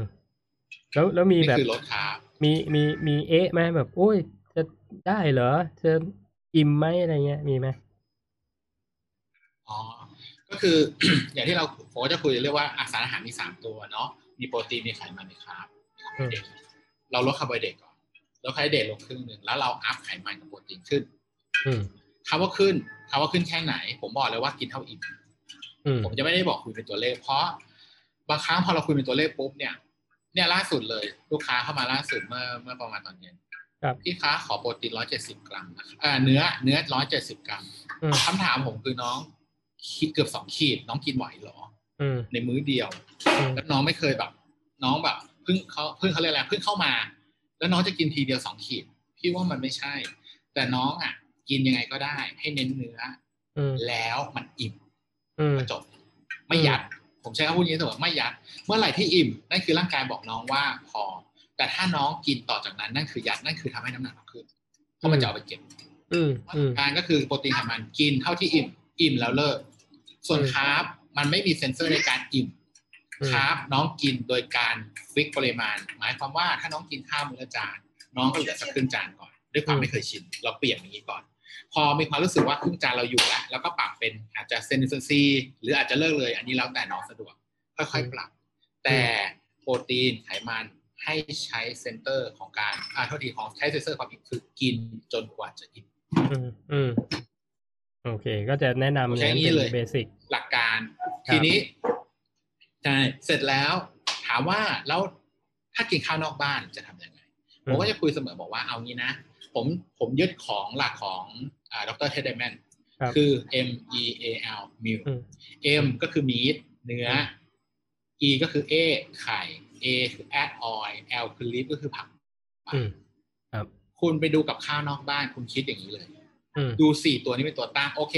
แอดออยอาจจะยากนิดนึง เพราะว่าด้วยจากว่าเรากินข้าวนอกบ้านเนี่ยเขาอาจจะใช้น้ำมันพืชเราเราเลี้ยงไม่ได้อืมอย่างน้อยสามตัวที่เราคำนึงคือเนื้ออืมไข่ผัครักบใบผักก้าน คุณเลือกกับข้าวด้วยวิธีการนี้เลยครับ ถามเรื่องน้ำตาลเขาก็จะบอกอ้าวแล้วถ้าเรื่องน้ำตาลล่ะจำไว้เสมอนะครับว่าเราทานคีโตเจนิกอืมเรามีโควต้าอยู่ประมาณ25กรัมนั่นหมายความว่าถ้าคุณกินข้าวนอกบ้านให้ถือว่า25กรัมนี้เป็นโควต้าที่แม่ครัวเอาไปอืม แล้วที่เหลือเราไม่แต่งเพิ่ม ไม่ปรุงเพิ่มอืมเช่น สมมุติคุณไปกินข้างนอกเกาเหลาค้าก๋วยเตี๋ยวเขาใส่มาเท่าไหร่ปล่อยเขาเราห้ามเขาไม่ได้หรอกอย่าทะเลาะกันอืมแต่เราจะไม่ปรุงน้ำตาลเพิ่ม เราจะไม่ปรุงน้ำตาลเพิ่มครับอืมเราไปกินข้าวนอกบ้าน ผมเนี่ยผมเอาตัวเองเป็นตัวตัวอย่างเลยสมมติกินอาหารจะสมมติซื้อเป็นกับข้าวเราไม่กินแล้วแต่เราสั่งเป็นกับผมบอกเลยว่า ก็แค่ผมเนี่ยยังติดนิสัยสมัยก่อนขนาดสั่งกะเพรามาผมยังต้องโรยน้ำตาล พูดอย่างนี้เลยโอ้ยเหรอแต่ทุกวันนี้ผมก็บอกเลยก็ไม่เป็นไรครับคุณก็สั่งมาอืมจริงๆเมื่อก่อนผมเป็นอย่างนั้นเลยโหดว่ะโรยต้องโรยน้ำตาลคือมีความรู้สึกว่าเราติดหวานเนี่ยโหดโหดผมก็ยังมานั่งคิดกับตัวเองเมื่อก่อนผมโหดมากเลยเนาะกินกะเพราเนี่ยต้องใส่น้ำตาลเพิ่มเออผมก็เลยบอกคุณไม่ต้องคิดอะไรมากนะ ถ้าคุณจะกินอาหารจานเดียว ก็คุณก็ไม่เอาคุณก็สั่งเป็นกับ ผมสมมตินี้เลยว่าสมัยผมทำคลินิกตอนผมทำคีโตแบบเริ่มเข้าใจแล้วทำใหม่ๆเนี่ยผมสั่งมาเมื่อก่อนผมสั่งข้าวผัดกะเพราไข่เจียว ก็เป็นผมก็สั่งเหมือนเดิมสั่งไข่เจียวเป็นกับอ่าสั่งกะเพราเป็นกับแล้วคลุกกินจบอ่า จบละมือนะอ่าโควต้าก็ไม่ต้องซีเรียสก็ให้แม่แม่ครัวเข้าไปแค่นั้นเองแต่ถ้าเมื่อไหร่แล้วแต่ที่คุณทำอาหารกินเองอืมแค่คุณไม่ใส่น้ำตาลเพิ่มอืมอืมอืมแค่นั้นเองครับหลักหลักกินข้าวของผมที่ผมจะสอนกับคนที่เขาเข้ามา ผมก็บอกเริ่มต้นแค่นี้ก่อนครับ อืมอืมเสร็จแล้วคุณไปปรับให้ได้ ครับ ถ้านี่ถ้าไม่พูดเรื่องเรื่อง4 4 2นะคืออมแค่ว่าถ้าปรับเรื่องอาหารเนี่ย คุณปรับแค่เนี้ยอะหยุดงดกินจุกกินจิกกินมื้ออะจบมื้อ แล้วก็แค่เนี้ย แล้วคุณทำไปต่อเนื่องสัก เดือนสองเดือนแล้วมาคุยกันต่อก็ค่อยมาว่าสเต็ปในเชิงอันนี้มากอืมขึ้นในเชิงลึกเพราะว่าผมเชื่อว่าอย่างหนึ่งว่าการที่เราจะทำครบวงจรก็คือทำอ่าทั้ง feeding fasting เนี่ยตัวที่ปรับแล้วทำให้มันทำอีกตัวหนึงง่ายที่สุดคือการทำ feeding ก่อนอืมเพราะถ้าอืมเมื่อไหร่ที่ลูกค้าหรือคนป่วยเขาเข้าใจการทำ feeding อืมการทำฟาสต์มันจะไม่ยากเลยเพราะอืมสารอาหารเขาเป็นอืมเพราะฉะนั้นช่วงที่เขาฟาสต์เนี่ยเขาจะมีสารอาหารพอเขาจะไม่หิวอืมแต่ถ้าเราไปทำ fast ก่อน แล้วเขาไม่ปรับ feeding หิวแน่นอน อืมใช่อยู่ไม่ได้หรอกเพราะสารอาหารยังสวิงอยู่อยู่ไม่ได้ เพราะฉะนั้นใช่ผมจะย้ำเสมอว่าไม่ต้องซีเรียสเรื่อง fasting คุณปรับ feeding ให้ได้ก่อนอืมถ้าคุณปรับ feeding ได้ค่อยมาเริ่มทำสี่สี่สิบสองอืมอืมแล้วก็ทำสิบหกทับแปดสิบแปดทับหกว่ากันไป ก็เป็นตาม step ที่ที่ก็ต้องแวะมามาคุยกันต่อ หลังจากนี้คือโอเคได้เรื่อง feedingอืมอ่าเนี่ยก็คือคนใหม่ผมก็จะประมาณนี้ จริง ๆ ที่ที่หมอเอกเอาพูให้ดลึกอีกหน่อยก็คุยอินซูลินที่ที่หมอเอกพูดเมื่อกี้ก่อนก่อนไปเรื่องอื่นนะ เอ่อที่บอกว่าเอ่อผัดสั่งกะเพราแล้วสั่งไข่มาแล้วก็คลุกอะไรเงี้ย มันก็คือเราสามารถที่จะมีชีวิตปกติอยู่ข้างนอกได้ โดยที่อาหารเนี่ยไม่ไม่ได้แบบประหลาดถูกไหมมันก็จะทำให้เราไปอยู่ในสังคมอยู่กับเพื่อนอยู่กับฝูงอะไรพวกนี้ได้ แต่ข้อเสียคืออะเพื่อนอาจจะบอกมึงแบบเป็นตัวกินกลับ กินแต่กลับอย่างเดียวเลยใช่ตัวกินกับอะไรแบบนี้อ่า ตลกนะก็ขำๆไปก็ล่าสุด ล่าสุดไปล่าสุดไปงานแต่งไปงานแต่งอ่าอ่าทุกคนรู้นะว่าผมทานคีโตครับความความรู้สึกแรกที่เราคือเรานั่งโต๊ะกับเพื่อนได้ อืมมันไม่เหมือนกรณีที่อันนี้ผมไม่ได้พาดพิงอะไรนะแต่ผมอ่าฮะผมมองให้เห็นภาพครับบางทีเวลาเราไปงานหรืออะไร เราต้องมีโต๊ะเจต่างหากอืมต้องมีโต๊ะของอาหารมุสลิมต่างหากอ่าครับแต่วันนี้เราทานคีโตเราไม่ต้องเราสามารถนั่งโต๊ะเดียวกับเพื่อนๆได้ทุกคนอืมไม่ต้องไปแยกโต๊ะอืมอืมกับอืมข้าว มันเป็นแค่ฟีลลิ่งความรู้สึกผมมันเหมือนแค่คนกินยากอันนี้พูดตลกตัวอืมคืออืมเอากับข้าวออเดอร์มาวางเราก็มองอันไหนเป็นเนื้อเราคีบอันไหนเป็นเนื้ออืมเราก็ไม่กินอืมอืมอืมเมนูหูใช่ฉลามมาหูฉลามกับพ่อปลามา ก็ไม่กินอืมเพราะว่าอะไรก็ไม่กินน้ำแป้งอืมน้ำแป้งอะใช่ไม่กินก็แค่นั้น อะใช่แต่พอขาหมูมาเฮ้ยกูขอแหวะเยอะหน่อยก็เอแค่อก็แค่นั้น อะปลาอะไรนะปลากระพงนึ่งนึ่งซีอิ๊วโอ้เงี้ยแน่ได้เลแวยก็ยตักเนื้อปลามาเออโอ้สุดยอดแล้วก็กิน ก็ไม่ได้เออต่างอะไรคนอื่นทั่วไปแค่เหมือนกับคนกินเลือกกินนิดนึงอืมอ่าก็แค่นั้นเองกับข้าวอืมบางอย่างมันเรารู้ว่าเนื้อที่แป้งเราก็ไม่เอาอืมอืมแต่ถ้าอันไหนที่ดูละเนื้อเราก็เต็มที่อืมซึ่งอืมัมนอืทำมให้เราไม่ได้รู้สึกแตกต่างจากคนอื่นมากนักเวลาที่เราไปไปไปงานเขาเรียกงานสาธารณะโอ้ยไม่แตกต่างเลยผมมองว่าสบายไม่แตกต่างเลยแถมถ้าถ้าเป็นผมนะ เพื่อนผมเคยบอกเฮ้ยทำไมทำไมมันกินเยอะจังวะนี่เคกินไม่หยุดเลยอะคือกินอยู่คนเดียวเลย ตังมากินอยู่คนเดียวแล้วมันอ้าวเฮ้ยไหนบอกมึงผอมคือคนมันจะนึกว่า คนหุ่นรักษารักษาหุ่นลีนจะกินน้อย อันนี้คือแบบคนจะมี mindset แบบนี้ไงเฮ้ยมันมามันต้องกินแบบไม่ได้ มันต้องไม่กินหรือว่าอะไรอย่างเงี้ยซึ่งซึ่งคนละเรื่องเลยนะ ถึงบอกว่าเอ่อคนอยากสร้างกล้ามคนอยากที่จะลีนเงี้ย คุณไปกินวันมิวเดย์หรือทำให้ตัวเองกินน้อยมันทำไม่ได้ มันคนละคนละฝั่งเลย เพราะฉะนั้นสารอาหารเนี่ยมันมีส่วนสำคัญในการดำรงชีวิต ในการสร้างกล้ามเนื้อในการดำรงทุกอย่างอะ่ะถ้าเกิดเราขาดสารอาหารเนี่ย เราก็เราก็จะป่วยนะตรงนี้ก็นี่ผมว่าคุยมาตรงถึงตรงเนี้ย มันก็เป็นประสบการณ์นะที่แชร์ให้กับแฟนเพจฟังได้นะ ว่าอาจจะถ้าถ้าเรามีไมเซตอีกแบบอะแล้วแล้วมาฟัง ผมมาหมอเอกพูดวันเนี้ยเอออาจจะทริกเกอร์บางอย่างทำให้เอ๊ะขึ้นมาได้นะ เอ๊ะว่าเฮ้ยที่เราทำอยู่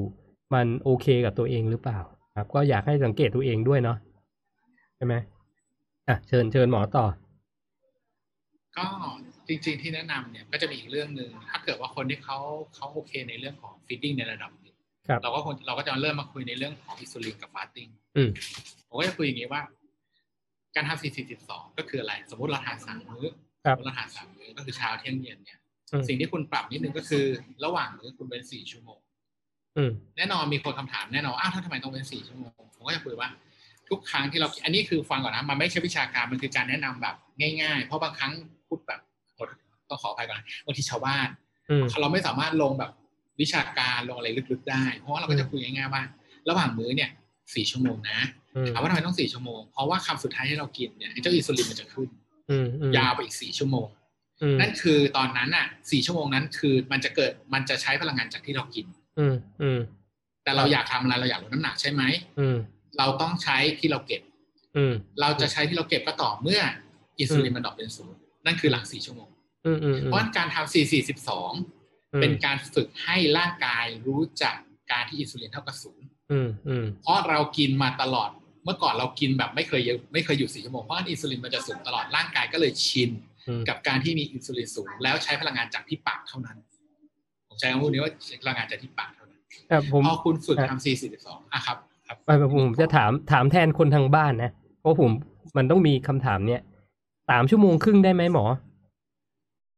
สามชั่วโมงครึ่งคือกินถ้าได้ไหมตามวิชาการ ผมจะตายไหมผมใช้ว่าถ้าตามวิชาการนะ ตามวิชาการเนี่ยเขาเอาแบบให้ลึกเลยเนี่ยปลานี่สองชั่วโมงอืมเนื้อเนี่ยประมาณห้าชั่วโมง ถ้าอืมเนื้อแบบ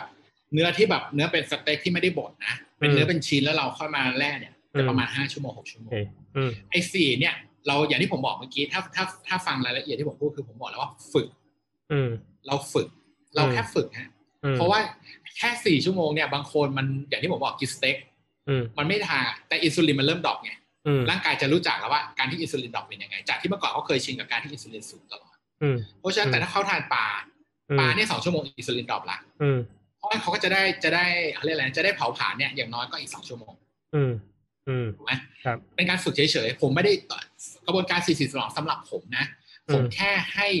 คนไข้ร่างกายของคนไข้หรือลูกค้าเนี่ยเขาได้รู้จักคำว่าอินซูลิน drop อืม อืม อืมโอ เคเมื่อก่อนเขาไม่เคยไง เมื่อก่อนอืมเขากินทั้งวัน อินซูลินไม่เคย drop เลย นั่นคืออืมเหตุผลที่ทำไมผมผมเอาเลขกองกลางคือสี่มสี่อืสี่มสองที่เขาใช้กันนะอืมอืมเพราะฉะนั้นพอเขาฝึกเป็นฮะสิ่งที่เขาเกิดขึ้นเขาอ่าฮะครับพี่หนึ่งไม่ไม่ก็ก็คือจะจะตอบคำถามว่าถ้าถ้ามีคนถามว่าสามชั่วโมงครึ่ง แล้วกินแล้วมันจะผิดไหม หรือว่าทำได้ไหมหมอเอกก็จะตอบแบบนี้ใช่ไหมว่าอธิบายเพิ่มเติม ใช่ครับใช่ อืมก็คือเป็นการ ใช่ครับเป็นการฝึกร่างกายเป็นการตัวฝึกเองใช่ไหมแต่ก็คือไม่ได้ซีเรียสว่า เอ่อคือใช่ถึงตรงเนี้ย ประเด็นผมคืออย่างนี้อย่างอย่างคือสิบแปดหกสิบหกแปดหรือสี่สี่สิบสองเนี้ย แล้วมันมีการเอาเอาอ่าหน้าปัดนาฬิกาเข้ามาเข้ามากำหนดอะบางคนมันจะซีเรียสประมาณว่าสามชั่วโมงห้าสิบเก้านาทียังกินไม่ได้หรือต้องทิ้งไปอีกหนึ่งนาที เออเฮ้ยมันมันมีมันมีอย่างที่ผมบอกเมื่อกี้คืออ มไม่มีไม่มีผมเข้าใจมีมีผมก็เคยเจออืมอืมอืมคือผมใช้คำว่าประมาณ เพราะว่าอ่าผมก็ต้องคุยอย่างนี้ผมก็จะบอกว่า โอเคล่ะ ถ้ามันมันมันมีมันมีเช่นเขาเรียกอะไรดีนะมีเหตุการณ์เรียกว่ามีเหตุอ่าจำมีเป็นเหตุจำเป็นที่ต้องกินก็กินครับอืมมีเหตุจำเป็นก็กิน แต่เพียงแค่ว่าช่วงไหนที่เราสามารถโค้ชเวลาหรือฟิกเวลาได้ว่าสี่ชั่วโมงก็ก็คืออมฟิกแต่ถ้าอืมคุณไม่หิว ก็ลองไม่ต้องไปกินลองไปก่อนอืมไม่ต้องกินฝึกอืมแต่คุณจะได้รู้ไงว่าร่างกายคุณสามารถปรับตัวเองได้มากน้อยแค่ไหนอืม แต่คือให้ดูไว้ว่าประมาณเนี้ยประมาณนี้ แต่ถ้าไม่จะมันจะเป็นจริงๆเช่น สมมติเจ้านายสั่งให้ไปกินข้าวไปกินข้าวด้วยกัน มันก็ต้องกินอืมคุณก็ค่อยฝึกในมื้อถัดไปอืมอืมเพราะนี่คือฝึกผมใช้คำพูดเสมอว่าผมฝึกอืมฝึกไว้ก่อนอ่าฝึกให้ให้ร่างกายมันรู้จักดอกบ้างไม่ดอกบ้างอะไรอย่างเงี้ยอืมแล้วเสร็จแล้วผลมันจะไปเห็นตอน12ก็คือมื้อเย็นถึงมื้อเช้า นั่นคือคุณฟ้านานสุดละในในกระบวนการแรกอืม คุณจะรู้สึกเลยว่าตอนเช้าอะความรู้สึกตอนเช้าที่คุณตื่นมาจากการทำ fasting ตั้งแต่เย็นมายันเช้าอะเป็นยังไงอืมนั่นแหละเขาจะรู้แล้วเขาจะมีความรู้สึกว่าเขาโอเคกับการทำ fasting อืมอืมเพราะเราฝึก4 4 4 4ให้ร่างกายมันฝึก เพราะถ้าครับเกิดอยู่ๆเราไปหักดิบเป็น16ทับ8หรือ18ทับอืม6ร่างกายและยิ่งถ้าเกิดเขา feeding ยังไม่แน่นเนี่ยเขาอืมมีปัญหาแน่นอนอืมโดยเฉพาะพวก keto flu อืมการที่เราทำ feeding ได้ดี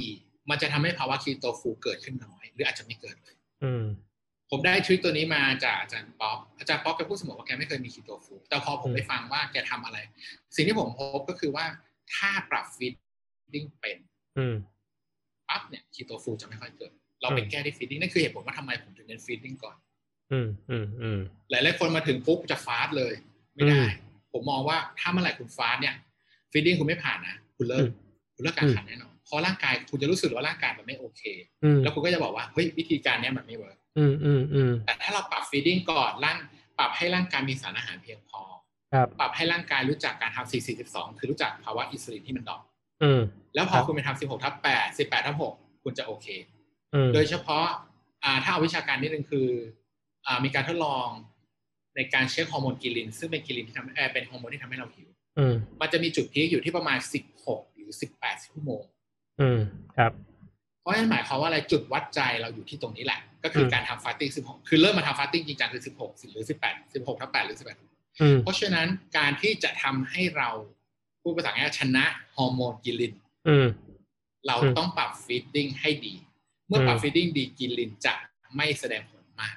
อืมในช่วงวัดใจคือ16ถึง18อืมอืมอืมโอเคนี่คือนี่คือข้อมูลที่ผมผมมามาเห็นแล้วลองมาปรับ ซึ่งผมว่ามันค่อนข้างจะโอเคครับ ถ้าเราปรับ feeding แล้วทำ4 42ให้ให้เขาเก่งอืมแล้วพอเขาไปปรับ16ถึง8 ghrelin มันจะไม่ ไม่เขาเรียกอะไรไม่ไม่ไม่พีคมากอืเพมราะอืตามมสแตทเนี่ยมันคือ16ประมาณ16ชั่วโมง18ชั่วโมง แล้วก็อีกทีก็จะประมาณ30 36ถึง38อีกทีนึง72ครับสามสามช่วง อืมอืมมันจะมีช่วงหนึ่งที่แบบ ถ้าทำฟาสต์หนึ่งวันสองวันสามวันเนี่ย มันจะมีอยู่ช่วงหนึ่งแหละของแต่ละวันน่ะใช่ที่ที่จะ ประมาณว่า อืมนะอยากกินหรือว่าอะไรประมาณนี้นะมันก็จะเป็นช่วงพีคของของฮอร์โมนเกลลินที่ที่ขึ้นมานะครับ อย่างที่หมอพูดเมื่อกี้นะเพราะฉะนั้นเราเราก็ต้องเอ่อคือถ้าจะฝึกอะ่ะ มันมันต้องต้องรู้ก่อนว่าไอไอสิ่งที่มันเกิดขึ้นอะ มันคือมันคือเป็นดีมานจากจากร่างกาย เป็นหิวจริงหรือเป็นหิวหลอกนะครับ ก็เอ่อ จริง ๆคำว่าหิวจริงหิวหลอกเนี่ย ผมแชร์นิดนึงหิวหิวที่เราเจออะส่วนใหญ่เป็นหิวหลอกหมด ในในความเข้าใจผมนะแต่ที่ที่ผมผ่านมา หิวจริงเนี่ย ผมเคยเจอ หิวจริงคือ คือร่างกายเนี่ยเอ่อคือถ้าไม่กินเนี่ยทำกิจกรรมต่อไม่ได้ อันนั้นคือหิวจริง แล้วเวลามันมาเนี่ย มันไม่ได้มาแบบว่า มีความคิดอยากหรือว่าท้องร้องไม่ใช่นะ มันมาแบบเฮ้ยต้องกิน มันอย่างนี้เลยนะ คือถ้าถ้าทำมาสักพักหนึ่งจะรู้เลย เฮ้ยต้องกิน ซึ่งซึ่งอันเนี้ยคือหิวจริงของประสบการณ์ผมนะ มันอธิบายยากเหมือนกันนะ มันต้องมันต้องผ่านอะ มันต้องเจอกับตัวเอง มันถึงจะรู้ อย่างอย่างที่ผมบอกเมื่อกี้ที่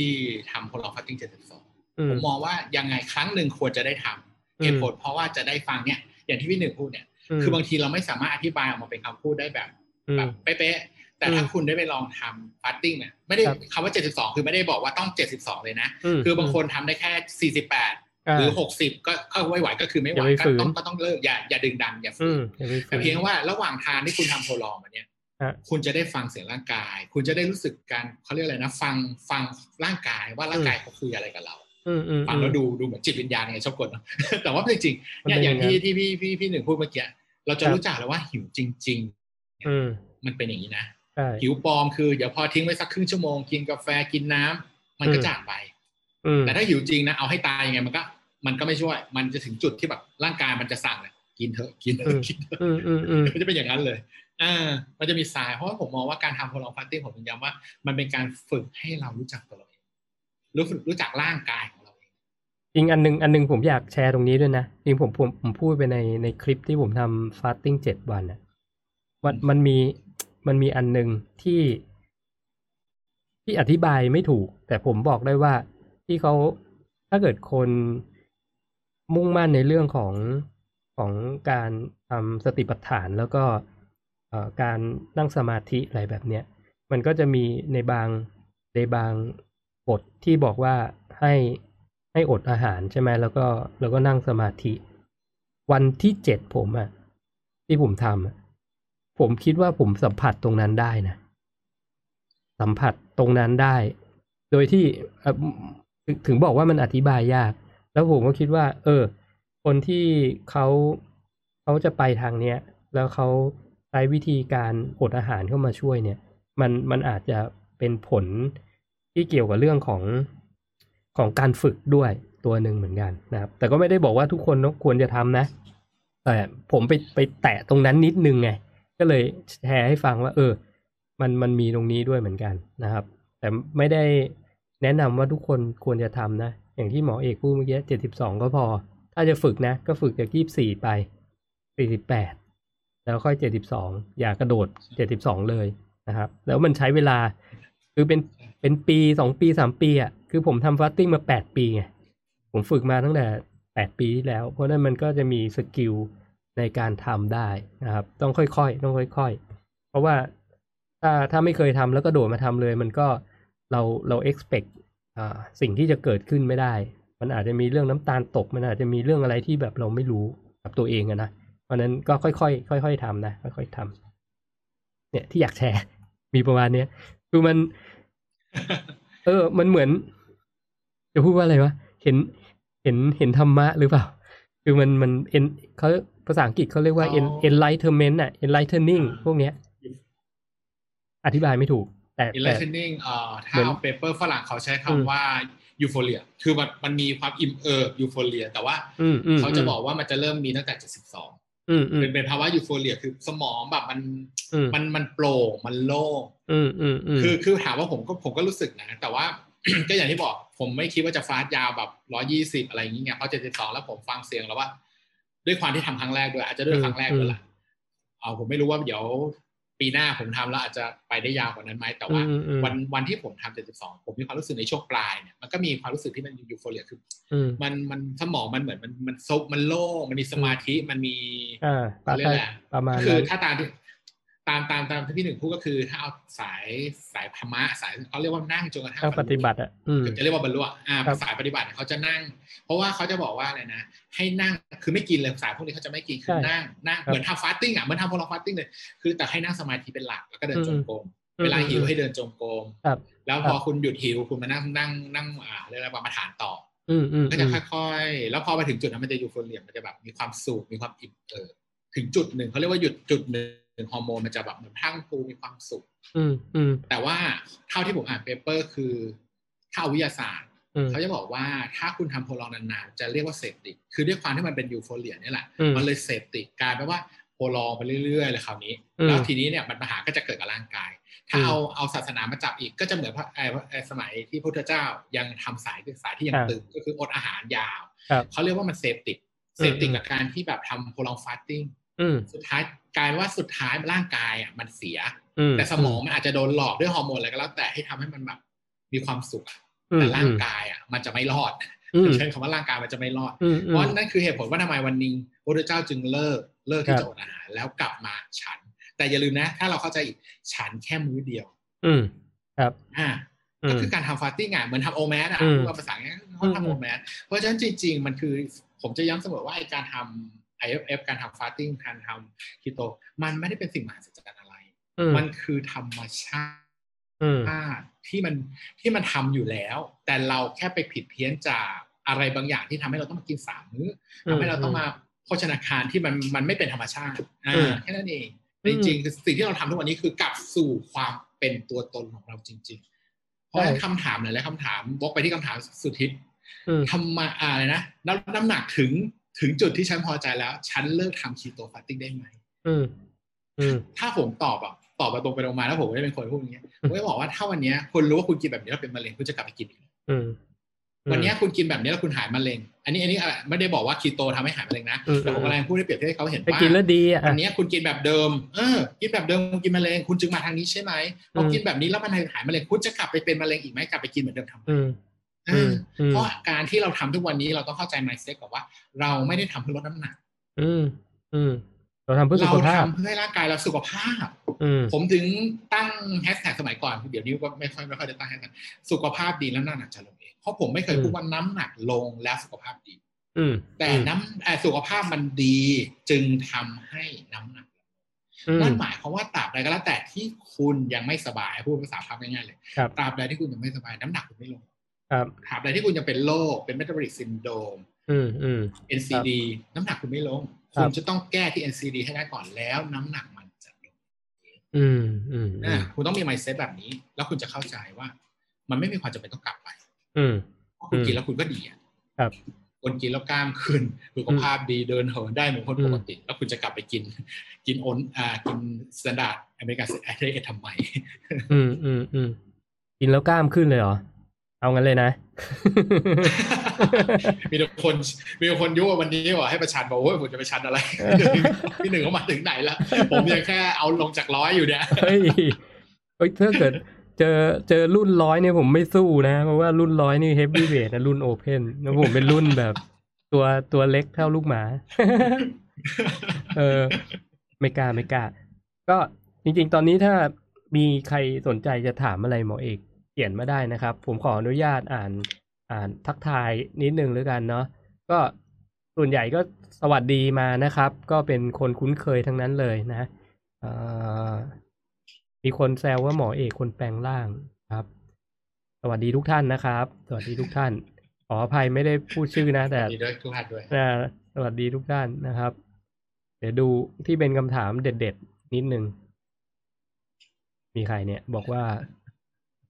คุณนิกกี้สกายสวัสดีค่ะกำลังตั้งใจฟังเป็นผู้เรียนที่ดีขอบคุณครับแหมคุณแฟนพี่หมอป๊อปช่วยช่วยดุช่วยด้วยแยกหมอเอกกับคุณหนึ่งไม่ออกแล้วเห็นไหมเออ มันจะเหมือนกันเข้าไปทุกทีแล้วเนี่ย ครับ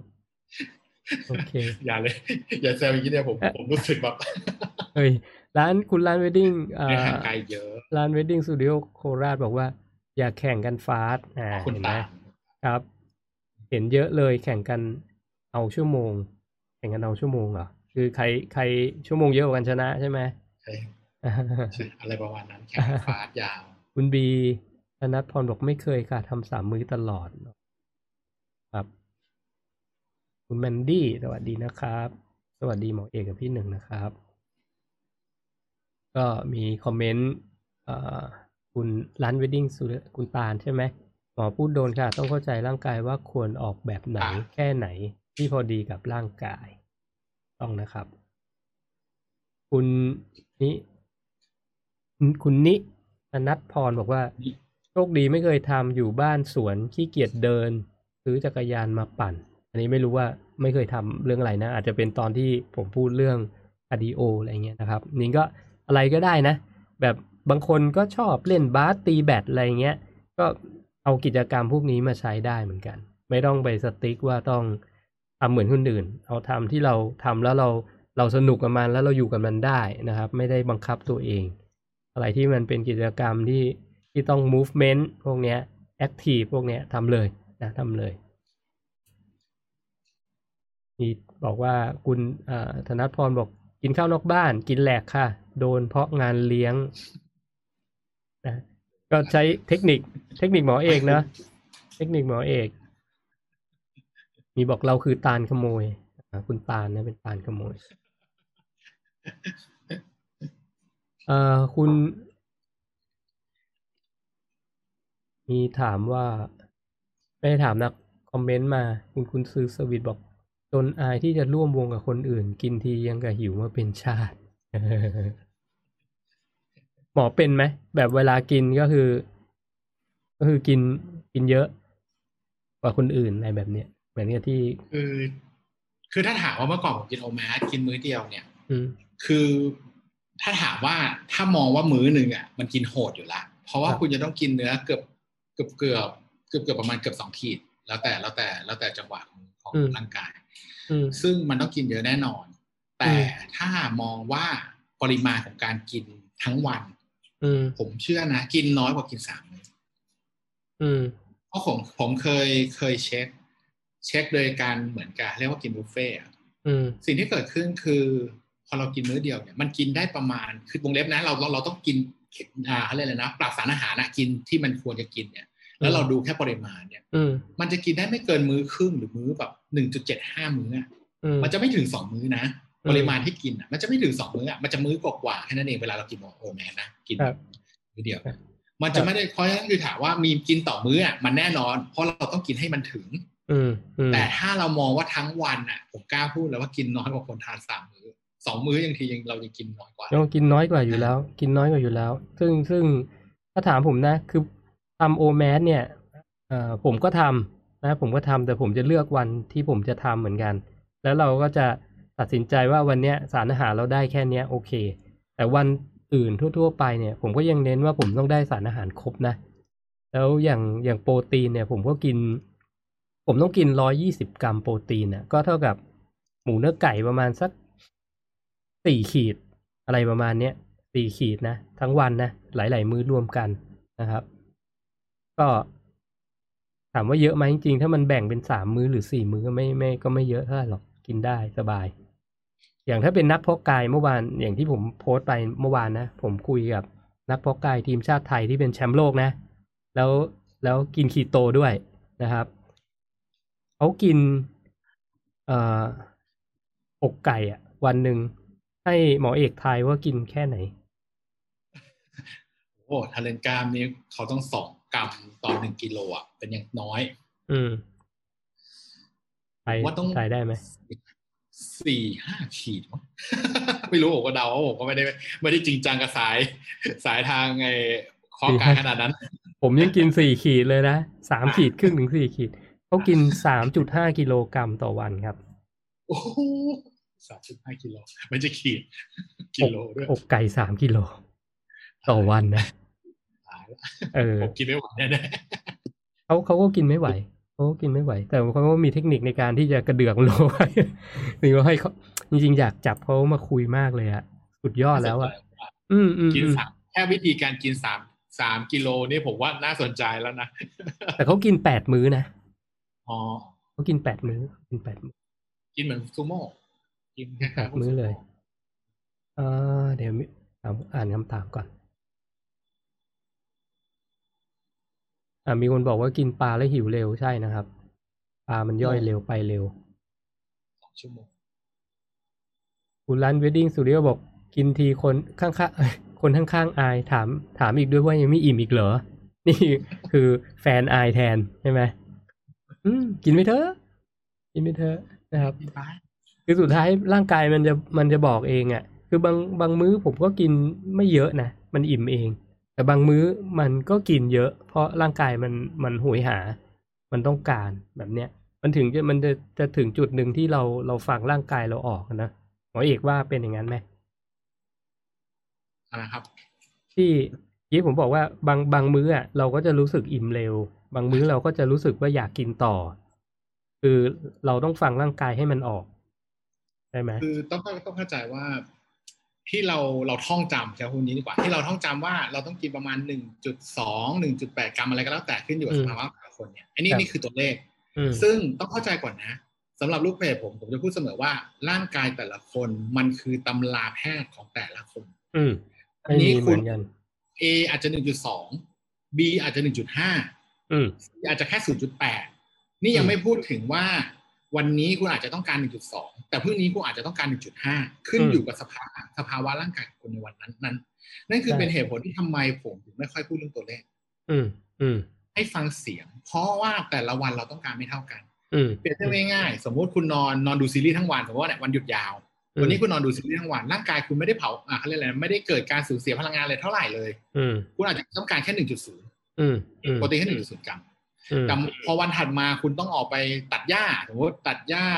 ทำความสะอาดบ้านอืมพวกมันก็ต้องเพิ่มขึ้นเป็นหนึ่งจุดสองหนึ่งจุดสี่หนึ่งจุดห้าอืมอืมเพราะคุณไม่สามารถจะมา fix ได้หรอกว่า วันนี้ฉันอะไรเรียกทุกวันต้องกินเท่านี้มันไม่ใช่อืมหรือแม้กระทั่งคนที่เคยกิน fix คุณลองกลับไปนึกดูดีๆ มันจะมีวันหนึ่งที่คุณกินไม่หมด อืมบางวันอืมคุณก็กินหมด บางวันคุณกินหมดแล้วคุณยังหิวอยู่เลย อืมอืมเพ ราะมันมันไม่มีเลขตายตัวร่างกายไม่มีอะไรตายตัว ร่างกายตอบสนองตามความต้องการหรือความจำเป็นที่จะต้องใช้ อืมอืมอ่าผมใช่มองอย่างนั้นเพราะผมจะไม่ไม่ค่อย fix ไม่ค่อย fix ตัวเลขคือให้รู้เฉยๆให้รู้ผ่านๆแต่ว่าสุดท้ายคือต้องฟังร่างกายเราเอง อ่าครับ มีคนถามมานะ คุณมาริตาซีลิงอ่าหนูทานคีโตมาใกล้จะครบเดือนแล้ว ตอนนี้หนูเกิดผื่นคีโตคันมากๆเลยมีข้อแนะนำไหมคะ อ่าให้หมอเอกก่อนผื่นคีโตมันก็คือสภาวะหนึ่งของ keto flu ให้ให้เขาเรียกเหมารวมกันอย่างนั้น มันส่วนใหญ่มันเกิดจากการที่หนึ่งคือมันเกิดจากที่ร่างกายเราเริ่มดีท็อก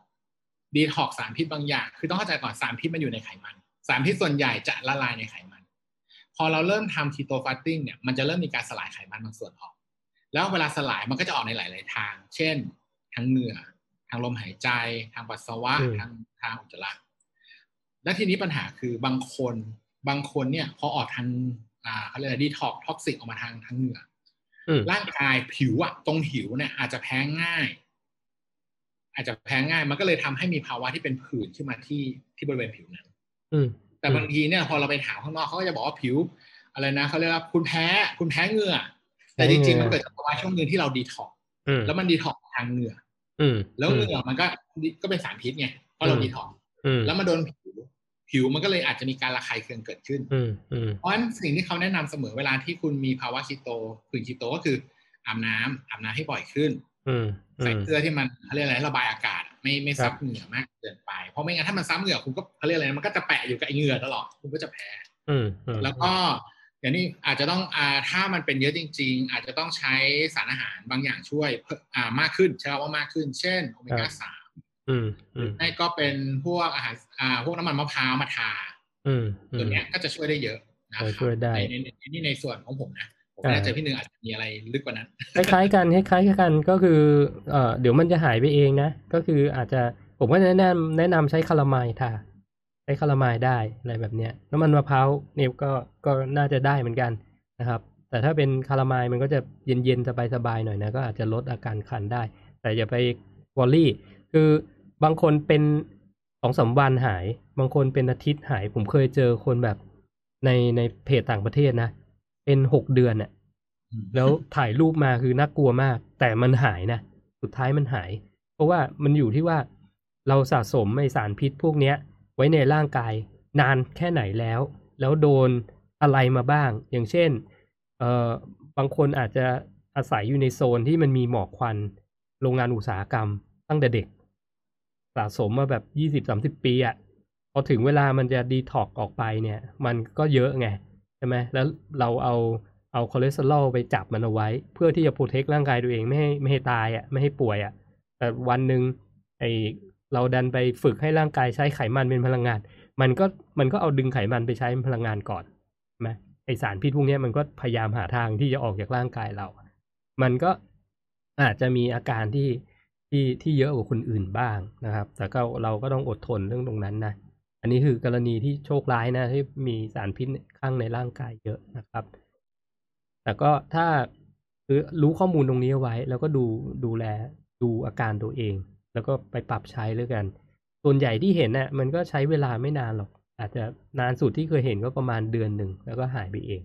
ครับ ที่แบบเป็นเยอะๆยังยังไม่เคยเห็นนะอันนั้นน่าจะ อันนั้นน่าจะแบบว่าโชคร้ายจริงๆนะแต่ก็ไม่ได้เป็นอันตรายนะเอ่อคุณเมื่อกี้เจอคำถาม คุณวิวัฒน์ถามว่าหมอเอกตรวจเลือดบ่อยไหมครับ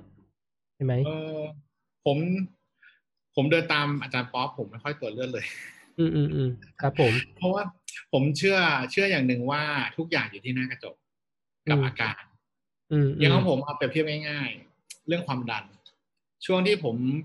ก่อนที่จะเข้ามาเข้ามาตรงนี้เนี่ย ผมจะมีการปวดหัวตรงท้ายทอยตอนเช้า ซึ่งถ้าเกิดคนที่ที่ดูข้อมูลจะรู้ว่าถ้าปวดบริเวณเนี้ยมันคือความดันในระดับหนึ่งเป็นโรคความดันด้วยในระดับอืมอืมอืมแต่ทุกวันนี้คือผมไม่มีอาการ อืมอ่า อันนี้นี่ยังไม่เห็นก่อนคือไม่ได้มองแต่ถามว่าไอ้วัดวัดวัดความดันเราวัดได้ทุกเมื่อแหละเพราะเรามีอืมเครื่องแต่ว่าสิ่งที่ผมอะไรให้เห็นคือจริงๆเนี่ยทรายมันบอกเองเฮ้ยหมอมันเอมีกทรายเวลาปวดคอผมนึกว่าเป็นเพราะมีกุมารมาเกาะ ไม่ใช่อ๋อไม่ไม่ใช่เหรอคนละเรื่องกันใช่ไหมคนละเรื่องคนละเอเรื่องอคือถ้าแบบปวดแถวแถวๆท้ายทอยเนี่ยเอมันอคือความดันสูงตอนเช้าเนี่ยเราจะชอบเป็นอืมมึนๆแล้วปวดท้ายทอยอย่างเงี้ยนะครับพวกนี้ก็จะแปลว่ามีความเป็นไปได้ว่าเป็นความดันซึ่งเวลาไปวัด ณช่วงที่กำลังมีความรู้สึกนั้นเนี่ยมันจะสูง อืมอืมอืมครับผมแต่ทีนี้ก็คือทุกวันนี้ผมไม่เป็น อืม อ่า อย่างเงี้ย คือเราสามารถคือผมกำลังชี้ให้เห็นภาพว่า มันไม่บางทีเราไม่จำเป็นต้องไปตรวจอะไรให้มันมากมายนะอืมเราใช้ความรู้สึกเราทรายเราเนี่ย มันเห็น มันมันมันเป็นเอง เหมือนที่เราเจาะเลือดหลายๆครั้งที่เรามีคำถามเรื่องคอเลสเตอรอลกับ LDL อะอืม ครับไม่รู้จะเจาะคือสุดท้ายก็เลยมีคำถามไปว่า จะเจาะไปทำไมอืมอืมในเมื่อเจาะแล้วค่ามันก็เราไม่ได้ใช้ อันนี้พูดภาษาเราก่อนไม่เราไม่ได้พูดถึงว่าหมอที่เขาตรวจอ่าทั่วไปครับพวกเราเองเราไม่ได้ใช้ครับผมก็เลยมองว่าตรวจไป ก็ไม่มีปัญหามันมันไม่รู้จะตรวจไปทำไมให้เสียเงินอันนี้พูดแบบพูดตรงไปตรงมาว่าอืมอืมจะเสียอืเงิมน ครับครับอะอย่างผมตรวจตรวจอะไรอย่างอื่นอะผลเลือดอย่างอื่นมันก็ไม่มีปัญหาแล้วตัวเราเองสุขภาพเราดีขึ้นเราเห็นภาพ อืมอืมอืมอ่าภูมิแพ้ที่เราเป็นก็ดีขึ้นอืมจากเมื่อก่อนนี่เจอฝุ่นนิดเดียวนี่คือเรียบร้อยละลมอืมหายใจมันจะเป็นวีดวีดวีดนกหวีดอะครับเดี๋ยวนี้ผมทำอะไรฝุ่น อย่างมากสุดอย่างมากสุดคือก็มีผื่นขึ้นนิดหน่อย นิดหน่อยคันพอได้คันคันๆแต่เมื่อก่อนนี่ทั้งคันทั้งหายใจเป็นนกหวีดอืมเนี่ยสิ่งเหล่านี้มันบอกอยู่แล้วว่าเราดีขึ้น เพราะฉะนั้นอืมผมมองว่าสำหรับผมผมยังคิดเหมือนอาจารย์ป๊อปอย่างคือ physical เนี่ยสำคัญที่สุดอืมอืมต่อให้ผลเลือดคุณออกมาเหมือนจะไม่ดีแต่ถ้าฟิสิกอลคุณโอเค มันก็คือโอเคอืมอืมอืมเพราะส่วนใหญ่ผมจะตรวจตรวจเลือดก็คือ อย่างก็ปีละครั้ง ไม่เกินอืมไม่เกินปีละสองครั้งอืมอืมโอเค ผมไม่เข้าผมไม่มีความรู้สึกว่าจะต้องตรวจแบบ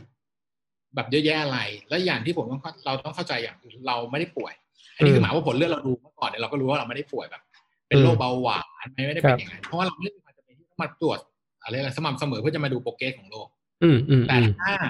แต่ถ้าคุณเป็นเบาหวานอืมเป็น NCD อันนั้นน่ะคือคุณต้องจำเป็น เพราะนี่คือการดูโปรเกรสว่าโรคเนี่ยมันดีขึ้นหรือยังอืมต้ออืงมแยกเป็นสองเลยผมไม่ได้เป็น ผมแค่เป็นคนที่อ้วนอืมอยู่ในให้พูดอะให้พูดอีกให้ลึกหน่อยก็คือเป็นภาวะพิเปติก็คือเป็นเบาภาวะก่อนเป็นเบาหวานอืมอืมอ่า เพราะฉะนั้นผมเลยไม่ต้องเจาะอืมให้ละเอียดไม่ต้องเจาะต่อเนื่องอะเพ ราะว่าผมผมลงแล้วร่างกายเราดีขึ้นมันจบละอืมแต่ถ้าเกิดเป็นโรคอันนั้นอะใช่คุณขึ้นไปเป็น DM ขึ้นไปเป็นเบาหวานขึ้นไปเป็นแบบโรคหัวใจอะไรประมาณเนี้ย ก็คือนั่นคือคุณ อืมอืมอืมเพราะผมไม่ค่อยเชียร์ให้คนที่ผมปรึกษาอยู่ถ้าไม่ได้เป็นโรคผมแค่ว่าเป็นแค่น้ำหนักเกินอะไรอย่างนี้คือเจาะสักครั้งหนึ่งอืมอืมอืมต้นเราเช็คแล้วว่าเขาไม่ได้เป็นอะไร เขาไม่เป็นอะไรแต่ว่าผลเลือดมันไม่ได้มีอะไรที่มันมันมีปัญหาอืมนักอืมอืมอืมแต่อืมเขาเป็นเบาหวานเขา starter มาปุ๊บมาหาเราปุ๊บเนี่ยเบาหวานอันเนี้ยใช่ A1C ต้องมาแน่ๆตัวหนึ่ง A1C ต้องมา แล้วเสร็จแล้วเรามาดู A1C สักสามสี่เดือนก็เจาะ A1C ให้เราดู อืมอืมอืมอืมต้องแบ่งประมาณอะก็เห็นด้วยนะก็เห็นด้วยก็คือ ถ้าถ้าแบบไม่ได้ไม่ได้ป่วยหรืออะไรนะผมว่าปีละครั้งหรือสองครั้งเนี่ยก็ถือว่าเยอะแล้วนะครับ แต่ถ้าแต่ถ้ามีมีอาการก็ก็ต้องไปตามที่หมอนัดนะเนาะใช่ไหมแต่มันก็จะมีบางคนที่แบบ ถ้าถามผมนะ ผมอยากตรวจทุกวันเลย จริงๆ ถ้าถ้าแบบว่าตรวจฟรีนะ เพราะว่าผมเป็นคนชอบแบบ experimental ไงใช่ไหมแต่ก็คือเอาจริงๆก็ไม่จำเป็นหรอก ไม่จำเป็นหรอก แต่ถ้าอยากรู้ก็แค่ไปตรวจนั้นเองนะครับ แล้วบาง marker อะที่เวลาผมตรวจเลือดผมต้องเพิ่ม ก็คือวิตามินดี อันนี้เป็นมาตรฐานผมเลย วิตามินดี แล้วก็เอ่อ SS เอ่อ CRP อะไรพวกเนี้ย ที่แบบค่าอักเสบอะไรพวกเนี้ยผมจะชอบชอบตรวจพวกนี้เพิ่มก็นะผสมเพิ่มเติมอยู่แล้ว อันนั้นมันแล้วแต่เรา อืมนั่นมันแล้วแต่เราเนาะอย่างคอเลสเตอรอลหรืออะไรเงี้ยคือ มันมาแต่ละครั้งมันก็ไม่ค่อยเท่ากันหรอก มันบางทีมันก็สูงบางทีมันก็มันก็ปกติอะไรเงี้ยเนาะก็คือผมไม่บอลลี่อยู่แล้วเออเออ จะสูงก็สูงไปนะครับไม่เป็นไรอ่า คุณห นูมาลีมีลูกแมวเมียวลูกแมวเมียวลูกแมวเมียวต้องร้องเป็นเพลงด้วยนะเพราะชื่อยาวมาก บอกว่าพี่หมอมาเพจนี้ต้องเวิร์กเอาโชว์แล้วครับ เอาถอดเสื้อเลยหมออย่าอย่าไม่ได้ไม่ได้ ข้างหน้าจะจบให้คนข้างนอกเห็นหมดเลยเนี่ยคุณคุณคุณซื้อสวิตบอกว่ากวาดบ้านถูบ้านถอนหญ้ากวาดใบไม้ร่วมร่วมสองชั่วโมงเป็นอย่างน้อย เหงื่อไม่ต้องพูดถึงตากแดดด้วยนะเอ่อ แต่ก่อนยังไม่มารู้จักการทำ IF คีโตกลัวแดดมากไม่ชอบแดดเลย ตอนนี้ทำแทบ ตอนนี้แทบจะถอดเสื้อทำงานเกรงใจข้างบ้านฮะโอเคถอดเสื้อโอเคอยู่ฮะอย่าถอดโอเคกางเกงแล้วกันอ่าใช่อย่าอนาจารอันนั้นต้องไปประกันตัว เอาคุณอ่าธนัทพรถามเอามาปั่นแล้วดูดหรือคาไก่สามกิโล ก็ปั่นครับเขาปั่นครับ ปั่นกิน อันนี้ก็ต้องบอกว่า มันมันขึ้นอยู่กับคนนะ ผมก็คุยกับเขา ก็ต้องบอกว่าเขาคือถามว่าเขากินเพราะอะไร เพราะเขาเป็นนักกีฬานะ แล้วเขาเป็นตัวแทนทีมชาติคือไปทำเพื่อประเทศชาติได้เหรียญทองแชมป์โลกมาด้วยนะ ในนามทีมชาติไทยนะครับ ก็ต้องจริงก็ต้องขอโอ้ตบมือให้เขาแหละ เพราะว่าเขาก็บอกเองว่ากินไก่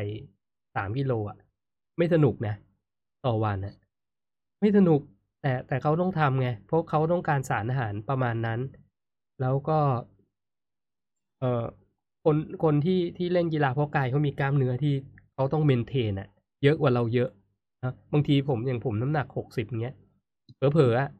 น้ำหนักตัวรวมกระดูกและฟันผมอะก็คือกล้ามเนื้อเขานะที่เขาโฮไว้ในตัวเองอะนะครับ เพราะฉะนั้นมันมันก็เป็นกีฬาที่ที่เป็นเวของเขาครับก็ต้องก็ต้องบอกว่า เออ ถ้าเขาไม่แข่งเนี่ยเขาก็ไม่ต้องกินถึงขนาดนั้นนะแต่ถ้าช่วงแข่งเขาก็ต้องจำเป็นนะก็แบบว่า ฟังแล้วก็อือนะแต่เขาก็บอกเองแหละเขาก็พูดว่า บางบางคนไม่จำเป็นต้องกินก็ได้ หมายถึงว่าไม่ต้องกินไก่ไก่ปั่นก็ได้ ถ้าคุณมีออปชันอื่นที่จะกิน อย่างเช่นถ้าคุณชอบกินเนื้อสเต็กหรือชอบกินหมูอะไรแบบเนี้ย มันก็มันก็ทดแทนกันได้นะครับ ไม่ไม่จำเป็นต้องไก่ปั่น แต่เขาเขาถนัดทางนั้นเนาะคุณนิกกี้สกายทำไอเอฟมาสิบห้าเดือนช่วงสิบเดือนแรก ออกกำลังกายอาทิตย์ละสี่ถึงห้าวัน แต่เดือนที่ห้าที่ผ่านมาแทบไม่ออกกำลังกายเลย หลังจากฟังวันนี้คงต้องเริ่มกลับมาออกอีกรอบฟังแล้วสร้างแรงบันดาลใจนะครับ ก็ขอบคุณมากนะครับ จริงๆ ออกกำลังกายนี่ออกได้ตั้งแต่ช่วงแรกเลยนะ คือควรจะออกตลอดแหละ ไม่ว่าจะเป็นช่วงไหนนะครับ อย่างน้อย อย่างน้อยเดินน่ะ ผมจะเน้น ผมจะเน้นเดินนะเดี๋ยวนี้ผมจะเน้นเดิน อย่างน้อยต้องเดินให้ได้ถึงจุดที่ที่ที่เรากำหนดไว้นะก็ถ้าเกิดฟังคลิปที่ผมพูดเรื่องเรื่องนี้น่ะ non exercise activity ผมก็จะกำหนดให้ตัวเองว่าวันหนึ่งแปดพัน step อย่างเงี้ย แต่ผมไม่ไม่ไม่ใส่นาฬิกา track อะไรนะ คือแปดแปดพัน step สำหรับผมคือสี่กิโล สี่กิโลเมตร ออกไปเดินน่ะให้มันได้สี่กิโล ก็ใช้เวลาแบบ ไม่เยอะหรอกสี่สิบห้านาทีอ่อมีคำถามจากอ่าคุณตู้เหรอ อโนลาเข็ม ขอโทษถ้าอ่านผิดนะ มีเพื่อนทำฟาสเจ็ดสิบสองสามเดือนติดต่อสองครั้ง แรกหลังทำรู้สึกดีมาก พอครั้งที่สามมีอาการ ตื้อมึนหัวเป็นเพราะอะไรคะอันนี้เขาบอกเพื่อนเขาทำนะหมอเอกคิดว่าเป็นเพราะอะไร มันดื้ออย่างที่หมอพูดเมื่อกี้ปะผมมองเป็นสองประเด็นหนึ่งก็คือเรื่องดื้อนะครับหนึ่งคือเรื่องดื้อสองก็คือผมมองว่า หลาย ๆ ครั้งเนี่ย การที่เราจะทำโพลองฟาสติ้งมันไม่ใช่แค่แค่อยากจะทำมันต้องเตรียมตัวก่อนทอืม อืมอืมำอย่างผมเนี่ยตอนทำเจ็ดสิบสองเนี่ยเอาสามวันสามวันก่อนที่ผมจะเข้านี่ผมอัดโปรตีนหนักมาก อืม อืมครัแบบบแฟนเป็นแบบปั่นอะ ปั่นอืมให้เลยเป็นน้ำแบบพวกอะโวคาโดครับพวกโปรตีนอะไรพวกนี้ปั่นเลย แล้วผมกินอัด แล้วกับข้าวคือเนื้อ อืมเน้นเนื้อเน้นโปรตีนครับสามวันอืมเพราะช่วงนั้นก็แม้เราก็สามวันอะกินแบบหนักๆเลยทุกมื้อมื้อเดียวแต่ละวันเนี่ยสามมื้ออืมแล้วเข้าอืมเพราะฉะนั้นสิ่งหนึ่งที่ต้องต้องระวังคือบางคนพอบอกว่า fasting prolong ดีครับแต่เขาหลายๆครั้งมันไม่ค่อยมีข้อมูลว่าก่อนจะเข้าต้องทำอะไร อืมอืมทุกคนจะคิดแค่ว่า วันนี้อยากจะเข้าก็ก็เข้า อืม อืมซึ่งแน่นอนการที่เขาทำ fasting 72มาสามเดือนติด ผมเชื่อว่าสารอาหารที่เป็นสต็อก เนี่ย มันอืมร่อยหรออืมใช่เพราะว่าถ้าเกิดเดือนที่สามเอาไม่ใช่เดือนที่สามเอาว่าครั้งที่สามที่เขาทำเนี่ย ผมมองว่าถ้าเขาไม่เตรียมตัว อืมอืหมรือรวมถึงยังไม่ชด ยังไม่อืมชดจากสองครั้งแรกผมว่าอืมยังไงการที่ต้องมา ครับเพราะว่ามันไม่ร่างกายมันไม่โอละ มันมันไม่มีสต็อกละอืมมันจะต้องต้านต้านครับเนี่ยตื้อมึนๆเนี่ยอืมมันเกิดเป็นภาวะเบื้องต้นละว่าร่างกายไม่โอเคด้วยอืมอืมเพราะว่าถ้าถามผมคือผมมองสองประเด็นเนี้ยคือหนึ่งเริ่มดื้อกับครับเขาไม่เตรียมไม่เตรียมมากพออะไม่เตรียมมากพอใช่ผมมองว่าอย่างอย่างที่เราคุยกันว่าฟาสเจ็ดสิบสองชั่วโมงอะทปีละครั้งหรือสองครั้งก็พอ แต่ทำเดือนละครั้งหรือว่าไอ้ที่ผมยกตัวอย่างตอนแรกจะทำอาทิตย์ละครั้งอะผมว่ามันมากไปนะครับ ถึงถึงเราจะพูดเสมอว่าเราแนะนำให้ให้คนหันมาฝึกการทำฟาสติ้งแล้วก็ยังมียกตัวอย่างนะว่าคนมีคนเคยฟาสนานที่สุดในโลกคือสามร้อยแปดสิบสามวันอะไรประมาณเนี้ยก็ต้องบอกอีกว่า คนที่เสียชีวิตจากการทำฟาสติ้งมากเกินไปมันก็มีนะ มันก็มี คืออยู่ดีหัวใจเต้นช้าไปเรื่อยๆอะคือร่างกายไม่มี energy แล้วไง แล้วก็ไปอย่างอย่างนั้นเลย อย่างสงบไหลตายอะไรประมาณเนี้ยมันก็มี ราะนั้นก่อนจะทำอะไรพวกนี้ก็ต้องดูดูตัวเองเหมือนกัน บางคนติด คือผมจะจะชอบโชว์เรื่องคนที่คลั่งผอมต่างประเทศ เพราะผมเคยเเมื่อสมัยสักห้าปีที่แล้วอะตอนที่ผมศึกษาเรื่องฟาสติ้งเมืองไทยยังไม่รู้จักเลยนะ ยังไม่มีใครพูดถึงนะ มันมีผู้หญิงคนหนึ่งก็ติดการทำฟาสติ้งเริ่มจากเนี่ยสามวันห้าวันตอนหลังๆ คือทำครึ่งปีอะไรเงี้ยผอมเลย คือเป็นแอนเนเล็กเซียคือโรคข้างผอม แล้วมีรูปแบบ before after อะคือสุดท้ายเหมือนเหมือนผีเดินได้อะใช่ไหมไม่อยากให้ให้แฟนเพจผมเป็นแบบนั้นนะแล้วถ้าเกิดไปเจอใครที่เขาออกแนวว่าจะออกแบบนั้นเนี่ย แล้วอย่างที่เราคุยกันเมื่อกี้ที่หมอเอกก็พูดด้วยว่า ถ้าเกิดฟาสไปเรื่อยๆอะร่างกายมันแย่แน่นอน แต่สมองมันจะมันจะสั่งว่าเราเรายังโอเคอยู่ ซึ่งผมก็ confirm ว่ามันเป็นไปได้ เพราะอย่างตอนที่ผมทำเจ็ดวันนะผมยังคุยกับแฟนเลยว่าเฮ้ยยังทำต่อได้นะ วันที่แปดอะจะไปแปดวันเก้าวันสิบเอ้ย จริง ๆ มันไม่มีอาการหิวอะไรเลยนะคือมันอยู่ได้แล้วยังคิดว่า เออ จะทำต่อดีไหมอะไรแบบเนี้ยมันมันเป็นอย่างนั้น confirm นะครับ เพราะฉะนั้นอยากจะเตือนไว้แหละว่าทำอะไรก็ ก็ระวังเลยกัน ก็ระวัง เพราะผมผมก็จะ ออกตัวตลอดว่าเฮ้ยผมไม่แนะนำให้ทำโปรลองแบบบ่อยๆ นานๆ ยาวๆ อะไรอย่างนี้นะนะครับ หรือถ้าจะทำก็ต้องไต่ระดับเลเวลเนาะโอเคเอ่อคุณดรุณีจันทรังสีบอกว่าถ้ากินกับคนอื่นก็เลือกกินปริมาณปกติ แต่มีแอบพกไข่ต้มเสริมภายหลังในมือนั้นๆ โอเคปิกนี้ดีนะพร้อ มีความพร้อมสูงอ่ามีพกข้าวห่อไปด้วยอะไรประมาณนี้นะอ่าร้านเวดดิ้งสตูดิโอโคราชบอกว่า ตรวจทีพันกว่าบาท พอหมอเอกบอกไม่ตรวจแล้ว สังเกตตัวเองเอา ตอนนี้ปกติค่ะ ไม่มีอาการใดแต่รู้สึกตัวเองดี ดีตลอดเวลา ก็ดีนะครับ ไม่เปลืองตังค์คุณธนัทพรบอกไม่ตรวจมาสิบสามปีแล้ว เพิ่งจะตรวจเดือนนี้ปกติดีค่ะ ดีแล้วครับ เออ โอเคสิบสามปีมันก็นานไปนะคนตรวจปีละครั้งผมบอกว่าไม่เป็นไรก็โอเคละเพราะว่ามีอะไรขึ้นมาผมนานไปสิบสามปีอืมอืมอืมอืมแต่แต่ก็เข้าใจนะ ผมเคยมีคนที่รู้จักเป็นเพื่อนเป็นอะไรเงี้ยเขาเขาก็แบบว่าไม่ได้ฟิตไม่ได้อะไร แล้วดูสุขภาพไม่ค่อยดีด้วย ก็บอกว่าเฮ้ยไปตรวจไปตรวจสุขภาพหน่อยไหมแล้วก็เจอคนที่พูดแบบนี้เยอะนะ ไม่ให้คนเดียวอะ่ะ ไม่อยากตรวจหรอกเดี๋ยวกูเจอ ไม่ไม่อยากกังวลอะไรแบบเนี้ย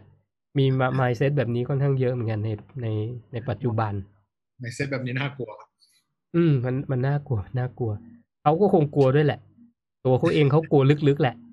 นะว่าว่าจะว่าจะเจอหรืออะไรเงี้ยนะแต่ผมคิดว่าเจอก่อนเนี่ย มันมันก็ยังมันก็ยังดีสักกว่านะมันยังปรับตัวได้ หรือถ้าไม่อยากเจอเลยแล้วไม่อยากตรวจเลยก็ปรับตัวตั้งแต่วันนี้เลย ก็ แล้วพอสุขภาพดีแล้วค่อยไปตรวจก็ได้อะไรเงี้ยอ้าวมีแอดหนวดนะครับ คุณอักพันธ์นะครับ มาบอกว่าผมอยากตรวจเรียลไทม์เลยครับอ่าหมอเอกช่วยคอมเมนต์นิดนึงครับไม่จริงๆไม่รู้จะคอมเมนต์อะไรแอดหนวดอยู่แล้วผมแนะนำว่าให้ไปไปหาหมอเลยไปฟังไอ้เครื่องอะไรนะเขาเรียกอะไรเครื่องมอนิเตอร์ตลอดเวลาติดตัวเลยใช่ไหมเฮ้ยผมผมตัวเป็นเป็นอ่าตัวติด มันมันจะมีแผ่นเปลี่ยนทุกห้าวันหรือสิบวันไม่รู้อะใช่ไหมเป็นแบบว่าตรวจน้ำตาลกูโคสตลอดเวลา แอนนวดห้ามไม่ได้ แอนนวดต้องไปส่งเสริมต้องอะไรนะ ต้องส่งเสริมให้ทำอ๋อโอเคโอเค ได้ได้ได้ไม่ห้ามไม่ได้หรอกแอดนวดควรจะทำนะครับ ผมควรจะทำผมกับกับหมอเอกสนับสนุนแล้วก็แนะนคุณคมกิจสวัสดีครับ สวัสดีนะครับอ่า คุณบัตโตะ สวัสดีค่ะ ผลเลือดปกติดีแต่เป็นภูมิแพ้ที่ตา แสบตาน้ำตาไหลค่ะ โอ้นี่ต้องถามหมอฟันเลยครับ ภูมิแพ้ที่ตาครับ คือจริงๆภาวะเนี้ยเขาเรียกว่า autoimmune อืมฮอร์โมน autoimmune disease ครับก็คือจริงๆ มันเกิดจากภาวะที่ร่างกายเรา hypersensitiveอืมอืมอืมซึ่งมันก็จะเกิดจากภาวะที่ร่างกายเรา inf- มันคือมันต่อเนื่องมาจากเดิมนั่นแหละก็ก็คืออักเสบแหละการอักเสบใช่ ภาวะอินซูลินภาวะ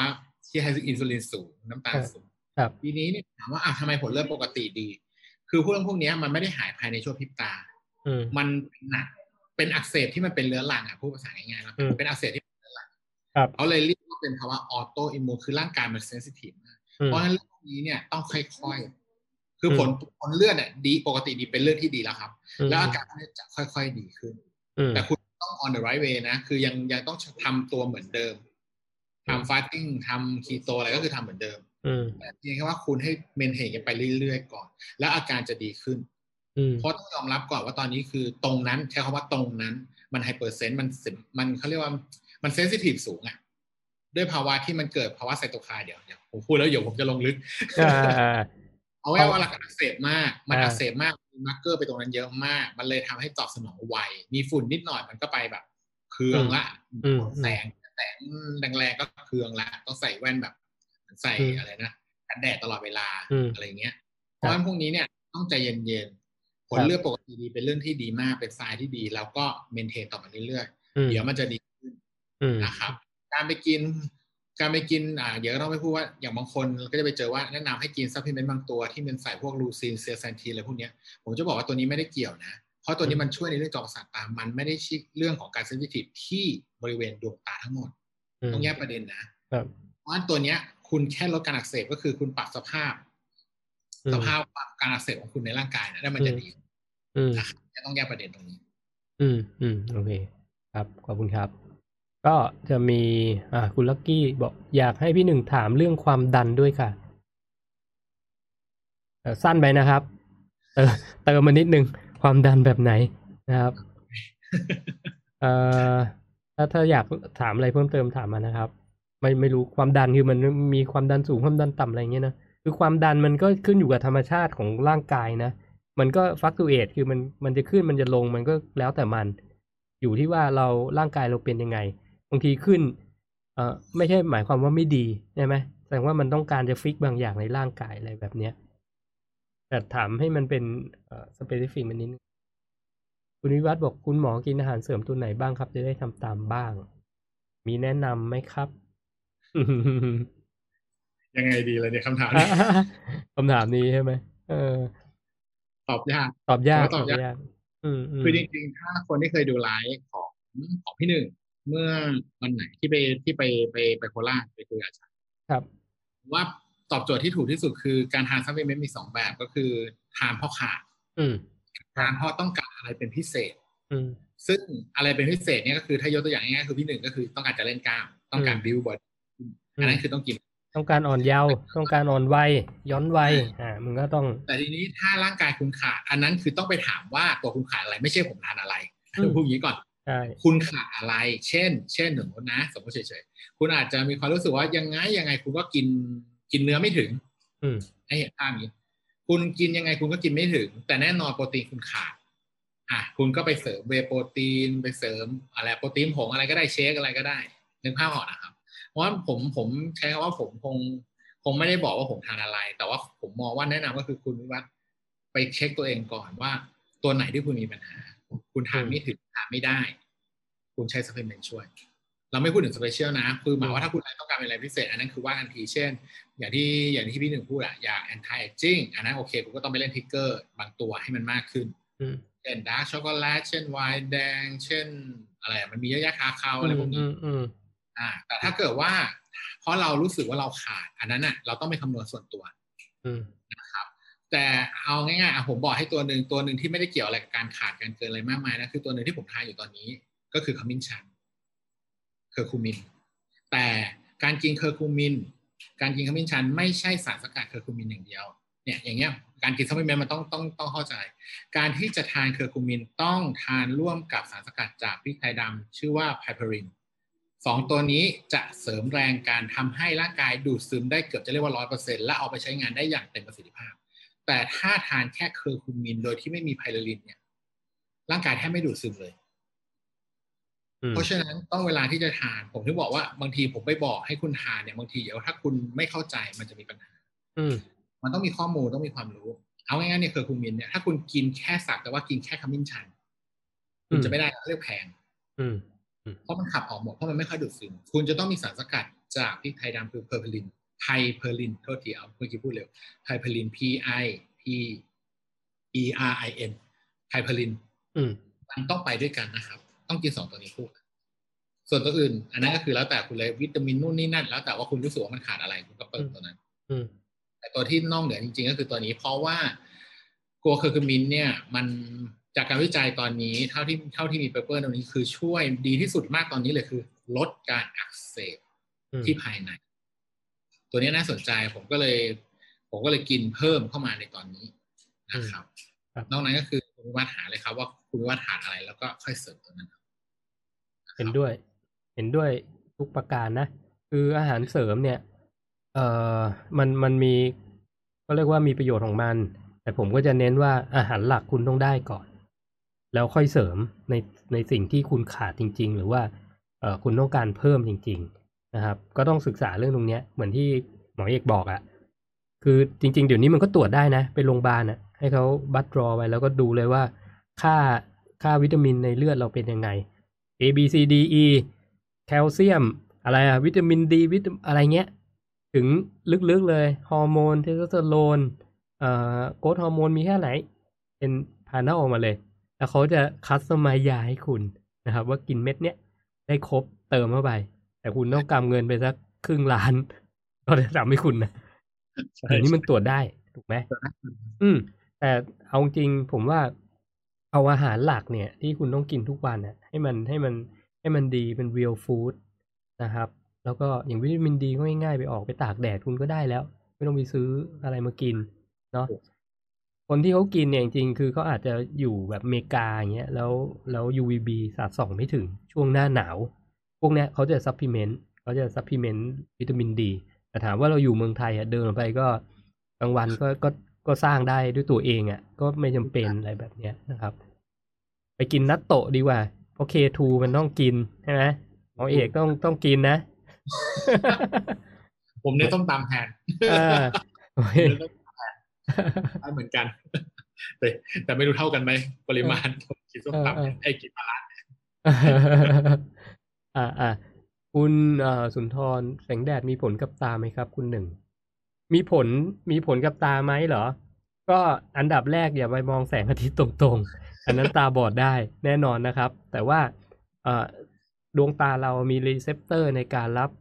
รังสีของแสงทุกช่วงตั้งแต่เช้าถึงเย็นนะ แล้วมันก็มีผลกระทบ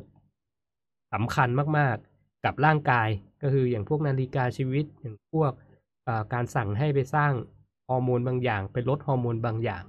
ขึ้นอยู่กับเกี่ยวกับเวลาทั้งนั้นเลย นะครับ เพราะฉะนั้นผมถึงเน้นเสมอว่า เราควรจะโดนแสงแดดตั้งแต่ตั้งแต่เช้าจนถึงอาทิตย์ตกเย็น พอหลังจากอาทิตย์ตกเนี่ยไม่ควรจะโดนแสงเทียมครับนะครับ เพราะฉะนั้นแสงแดดมีผลกับตาไหม มีทั้งในแง่ดีและไม่ดีนะครับ แง่ไม่ดีก็คือไม่แนะนำให้มองตรงๆเท่านั้นเองนะแต่ควรจะให้แสงเนี่ยมันมันมาโดนที่ที่ม่านตาเราด้วยนะครับ แต่แสงที่อันตรายมากๆก็คือแสงเทียมนั่นเองนะ อย่างถ้าเนี่ยอย่างไลฟ์แบบเนี้ยผมก็จะใส่นะครับ ตลอดเวลา คุณนงรักทำ IF สิบแปดทับหกสองเดือนกว่าค่ะ น้ำหนักลงแค่สองสามกิโลกินอาหารไม่ได้เลย พยายามอัดโปรตีนอัดไม่ลง อ่า คุณหมอเอกช่วยหน่อยสิแม่ผมกำลังผมอ่านแล้วล่ะแตอนผมมองกำลังมองคำว่ากินอาหารไม่ลงไม่ได้เลยนี่คือ มันแปลกอืมๆคือโดยหลักเนี่ย มันไม่รู้ว่าเขาอาจจะพิมพ์สื่อความหมายไม่ถูกเพราะว่าไอ้ถ้ากินไม่ลงเลยนี่ผมว่ามันมันไม่เบื่อใช่แล้วอะมันออกแนวเบื่ออาหารไหม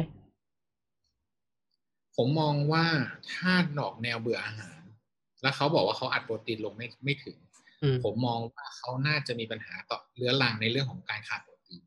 อืม เพราะว่าส่วนใหญ่เวลาที่เรากินอาหารไม่ลงเนี่ยมันมีเหตุผลอย่างหนึ่งก็คือเรื่องของน้ำย่อยไม่พอ น้ำย่อยเนี่ยมันต้องใช้โปรตีน แล้วก็ไขมันบางส่วนคอเลสเตอรอลไขมันบางส่วนอืม เพราะฉะนั้นแปลว่าอะไรแปลว่ากรณีถ้าสมมติว่าเป็นว่าเป็นคำว่าเบื่อ ผมมองว่าอาจจะต้องฝืนกินในส่วนของคาร์โบเอ๊ยโปรตีนกับไขมันให้เพิ่มให้ได้อะอืมแล้วเดี๋ยวอีกระยะหนึ่งไขน้ำย่อยมันจะออก ถ้าอืมน้ำย่อยมันออกได้เมื่อไหร่อะมันจะหิวร่างกายมันเขาเรียกว่าเหมือนกับว่าตอนนี้ซิสเต็มของการการกระตุ้นการหิวเนี่ยมีปัญหา อืมอืมเหมือนสมัยก่อนพอตอนที่ผมทานยากดความหิวอะจะมีมันจะไม่หิวเลยเพ ราะน้ำย่อยมันก็จะไม่ค่อยออก เพราะว่าโดนโดนสั่งให้ไม่ผลิตน้ำย่อยอะพูดให้พูดให้เข้าใจเห็นภาพง่ายๆ เพราะฉะนั้นพอไม่น้ำย่อยไม่ออกเราจะเบื่ออาหารนี่คือกลไกของการกดความหิวอืมเพราะฉะนั้นในกรณีนี้ถ้าการกินไม่ได้เลยคือการเบื่อ ผมมองว่าอาจจะต้องยอมอัดอืมยอมฝืนน่ะใช้คำว่าพูดว่ายอมฝืน หรือถ้าจำเป็นจริง ๆ อาจจะต้องมองเรื่อง supplement อาจจะต้องช่วย ใช้พวกทานโปรตีนผงอะโปรตีนเชคโปรตีนเวย์เพิ่ม เพื่อกระตุ้นให้น้ำย่อยมันออก อืม อันนี้คือตีความหมายจากจากที่เขาเขาเขาเขียนนะครับเพราะว่ามองว่ามันยังยังไม่ clear ไม่ยังไม่ clear ตรงคำว่ากินอาหารไม่ได้เลย แต่ผมมองว่าถ้ากินถ้าเข้าคำนวณแล้วว่าโปรตีนแบบขาดเยอะใช้คำว่าขาดเยอะ เช่นอย่างสมมติว่าเราต้องการกินประมาณเจ็ดสิบแต่เขากินได้แค่สี่สิบอย่างเงี้ย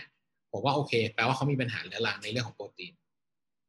อืมไม่ก็ไขมันสองอย่างมันต้องมันมันต้องมีปัญหาเพราะมันเป็นส่วนผสมของของน้ำย่อยอืมแต่ถ้าเขากินถึง เช่น จนเจียน เช่น สมมติเอาตัวเลขเป็นตัวจับคือเจ็ดสิบเขากินได้หกสิบผมมองว่าไม่ไม่ใช่ปัญหาละแปลว่าอิ่มจริงอืมๆนะมันต้องต้องดูตรงเนี้ย อืมผมมองใช่พี่หนึ่งผมไม่ไม่ได้ไอเดียพี่หนึ่งแต่ผมก็ว่าคือคำถามมันมันกว้างไปอะมันต้องมีข้อมูลเยอะกว่านี้นิดนึงนะแต่ก็จริง ๆ ถ้าถามถ้าส่วนตัวปฏิบัติเนี่ย คือถ้าถ้ายัดไม่ลงหรืออิ่มผมก็ไม่กินต่อนะแสดงว่าร่างกายมันบอกว่าไม่ไม่ควรกิน ซึ่ง มันอาจจะเกิดจากเรื่องหลาย ๆ เรื่องในวันก่อนหน้านั้น อย่างเช่น นอนไม่พอ นอนไม่พอนะครับ หรือเอ่อ overtraining หรือเปล่าร่างกายมันมัน weak มันต้องการพักผ่อนอะไรแบบเนี้ย หรือไม่สบายหรือเปล่า ก็เป็นไปได้ ติดเชื้อไวรัสบางอย่าง มันมันมันมีหลายสาเหตุนะ อันนี้ก็ต้องถ้าให้ให้ผมแนะนำเนี่ย ถ้าเป็นอย่างนี้ตลอดตลอดเนี่ยเอออันดับแรกคือ น้ำหนักลงแค่สองสามกิโล คืออย่าไปกังวลเรื่องน้ำหนัก ผมคิดว่าคนที่มาสายทำ IF แล้วก็ปรับโภชนาการโดยใช้ low carb หรือคีโตก็แล้วแต่นะ อย่าเอาน้ำหนักมาเป็นตัววัดว่าคุณ success หรือไม่ success เพราะคนที่น้ำหนักไม่ได้ไม่ได้ลงแต่เพิ่มด้วยซ้ำแต่หุ่นดีขึ้นน่ะ คุณเอาป่ะใช่ไหมครับ เพราะฉะนั้นถ้าเกิดเราเรามา worry เรื่องน้ำหนักอย่างเดียวเนี่ย คุณทำได้สักเดือนสองเดือนคุณจะเลิก เพราะมันไม่ใช่ มันไม่ใช่เป้าหมายที่ที่ควรจะเป็นตัวตั้งนะพอกินอาหารไม่ได้ ไม่ได้เลย ก็ก็ต้องมาดูเรื่องออกกำลังกายด้วยนะครับ overtraining ไหม หรือไม่ออกเลย หรือนอนไม่ดี หรือไม่โดนแดดนะเยอะผมก็จะมันจะมีหลายออปชันผมแนะนำว่าถ้าไม่เคยโดนแดดก็โดนแดดเช้าถึงเย็นนะครับ ลองไปฟังคลิปแดดผมดู มันอาจจะ ช่วยปรับเรื่องอะไรตรงนี้ได้นะโอเคคุณเอ่อจิราวันบอกว่าทำไอเอฟสูงสุดได้แค่ยี่สิบทับสี่เพราะพยายามจะทำแต่เหมือนร่างกายเรียกร้องอาหาร หรืออาจจะอุปทานหิวเอง อืมหมอเอกว่าไง คือคือเขียนมาคล้ายๆกับว่ายี่สิบทับสี่ก็ต้องกินแล้วอะไรเงี้ยซึ่งคืออืมยังไงเนี่ย คืออย่างนี้ การที่จะ fast ยาวไม่ยาวเนี่ยมันมีเงื่อนไขเรื่องหนึ่งก็คือ body body ของเรา เช่น บางคนถ้าค่อนข้างออกไปทางเริ่ม เริ่มจากผอมอืมคุณอาจจะทำ fast fast แบบยี่สิบทับสี่ไม่ไหว ร่างกายอาจจะยอมอนุญาตให้คุณทำแค่สิบหกทับแปดสิบแปดทับหกก็ได้อืมมันมีทฤษฎีตัวหนึ่งของดร. Ted Naiman เขาคำนวณออกมาเลยว่า ถ้าเกิดน้ำหนักคุณใกล้จุดที่เป็น set point ของคุณ เช่น อาจจะคุณ set point คุณอยู่ที่ประมาณสักหกสิบแล้วตอนนี้คุณน้ำหนักประมาณสักเจ็ดสิบ อืมอีกสักสิบพอ set point อืมร่างกายจะคุณจะทำ fast ไม่ไม่ถึงอะยี่สิบทับสี่คุณจะ fast ได้แค่ประมาณสิบหกทับแปดหรือสิบแปดทับหกร่างกายก็คือต้องบอกให้คุณกินอืมเพราะอะไรเพราะสต็อกคุณน้อยแหละอืมแต่ถ้าอย่างสมมติเนี่ยอย่างผมเนี้ยยังตัวยังค่อนข้างใหญ่เนี่ยมันสต็อกได้นานอืมคำนวณแล้วผมเคยเคยคำนวณตามทฤษฎีของเทนไนแมนเนี่ย ผมสามารถคือนี่เป็นตัวเลขนะพูดคำนี้ก่อนผมสามารถจะฟาสต์ได้ประมาณห้าสิบชั่วโมงอืมอ่า เห็นภาพนะครับ คือการที่จะฟาสต์ไม่ได้แปลว่าคุณจะต้องยี่สิบทับสี่ไม่จำเป็นต้องว่ายี่สิบสามทับหนึ่งมันขึ้นอยู่กับร่างกายคุณเป็นคนเป็นคนบอกในระดับหนึ่งว่า มันถึงไหม มันไหวไหมนะครับ ไม่ไม่ใช่ว่าต้องยี่สิบยี่สิบทับสี่ถึงจะเห็นผลไม่ใช่นะครับ อาจจะแค่สิบหกทับแปดคุณคุณโอเค ก็จบก็คุณต้องกินสองมื้ออืมแค่นั้นนะครับผมผมมองอย่างนั้นนะอย่าไป อย่าไปก็จริงๆมันก็เหมือนแข่งโพลองฟาสติ้งอะ คือคุณอืมไม่จำเป็นต้องไปแข่งเจ็ดสิบสองสี่สิบแปดหรืออะไรทั้งนั้นอืมคุณถามร่างกายคุณว่าไหวแค่ไหน ถ้าร่างกายคุณบอกว่าได้แค่สิบหกได้แค่สิบแปดก็ก็แค่นั้นอืมไม่ต้องไม่ต้องดึงดันลงมาที่ OMAD เพราะว่าถ้าการที่ดึงดึงดันลงมาแล้วร่างกายมันเครียดแทนที่จะดีมันกลายเป็นเสีย อืม อ่า ผมมองอย่างนั้นนะครับ เห็นด้วยครับ เห็นด้วย ก็อันอันนี้ก็ confirm นะ เพราะว่า เอ่อหลังๆเนี่ย ผมผมก็ fast ได้ไม่ยาวเหมือนกันเอาจริงๆ ไม่ยาวเลยอะเพราะ body fat ผมมันมันมันต่ำแล้วไง มันไม่เหมือนเมื่อก่อนนะครับ ไม่ยาวเลย ผมว่าเอาจริงถ้าให้ผมไปทำเจ็ดวันผมทำไม่ได้นะตอนเนี้ย ไม่มีทาง ตายก่อนสิบก็เจ็ดสิบสองผมว่าน่าจะนั่นแหละเพราะว่า body body fat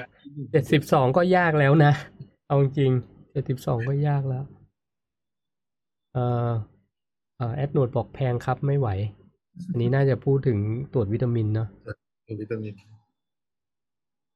คุณธนัทพรต้องลดน้ำตาลหรือคะอันนี้มาจากคำถามข้างบนอะต้องลดน้ำตาลเหรอคะเออเขาไม่ได้ถามแล้วเขามีแต่บอกว่าผลเลือดดี เออ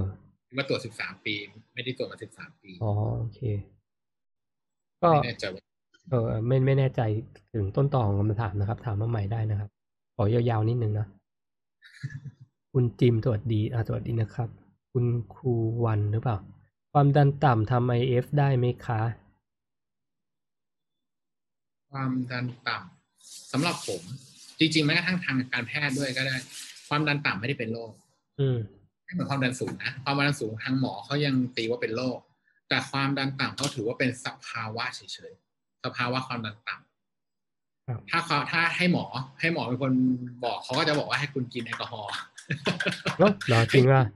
มันจะได้ boost เหรอจะได้ดีดอะไรเงี้ยเหรอคือที่ผมกล้าพูดอย่างนี้เพราะว่าแม่ผมเป็นอะแล้วให้ไปหาหมอ หมอให้บอกว่าอืมให้จิบ ให้จิบแอลกอฮอล์อืมให้จิบแอลกอฮอล์ช่วย เพื่ออืมจะเหมือนเร่ากระตุ้นให้หัวใจทำงานมากขึ้น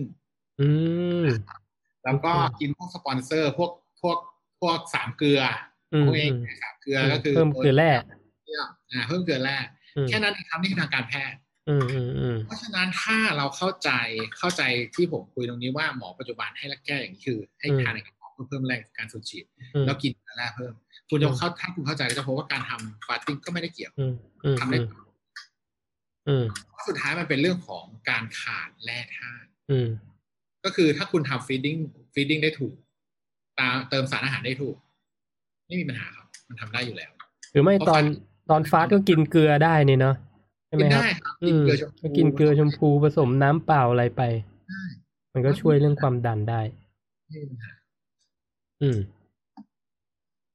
นะครับเอ่อคุณลักกี้บอกสูงค่ะ โอเค ขยายความมานิดนึงนะครับ สูงค่ะคืออะไร เอ่อ ขอบคุณครับ เอ่อ คุณธนัทพรเอ่อตอบมาว่าไม่เคยกินเลยอาหารเสริมตรวจสุขภาพปกติทุกอย่างไม่ขาดสารอาหารค่ะโอ้ยินดีด้วยนะครับ คุณจิมถามว่าการอักเสบจากภายในเกิดจากอะไรได้บ้างโอ้ก็หลายสาเหตุเนาะเยอะเอ่อ inflammation รายล่าสุดของพี่ปุ๋มแฟตเอาท์แฟตเอาท์แฮลแลนสิบเอ็ดตัว อืม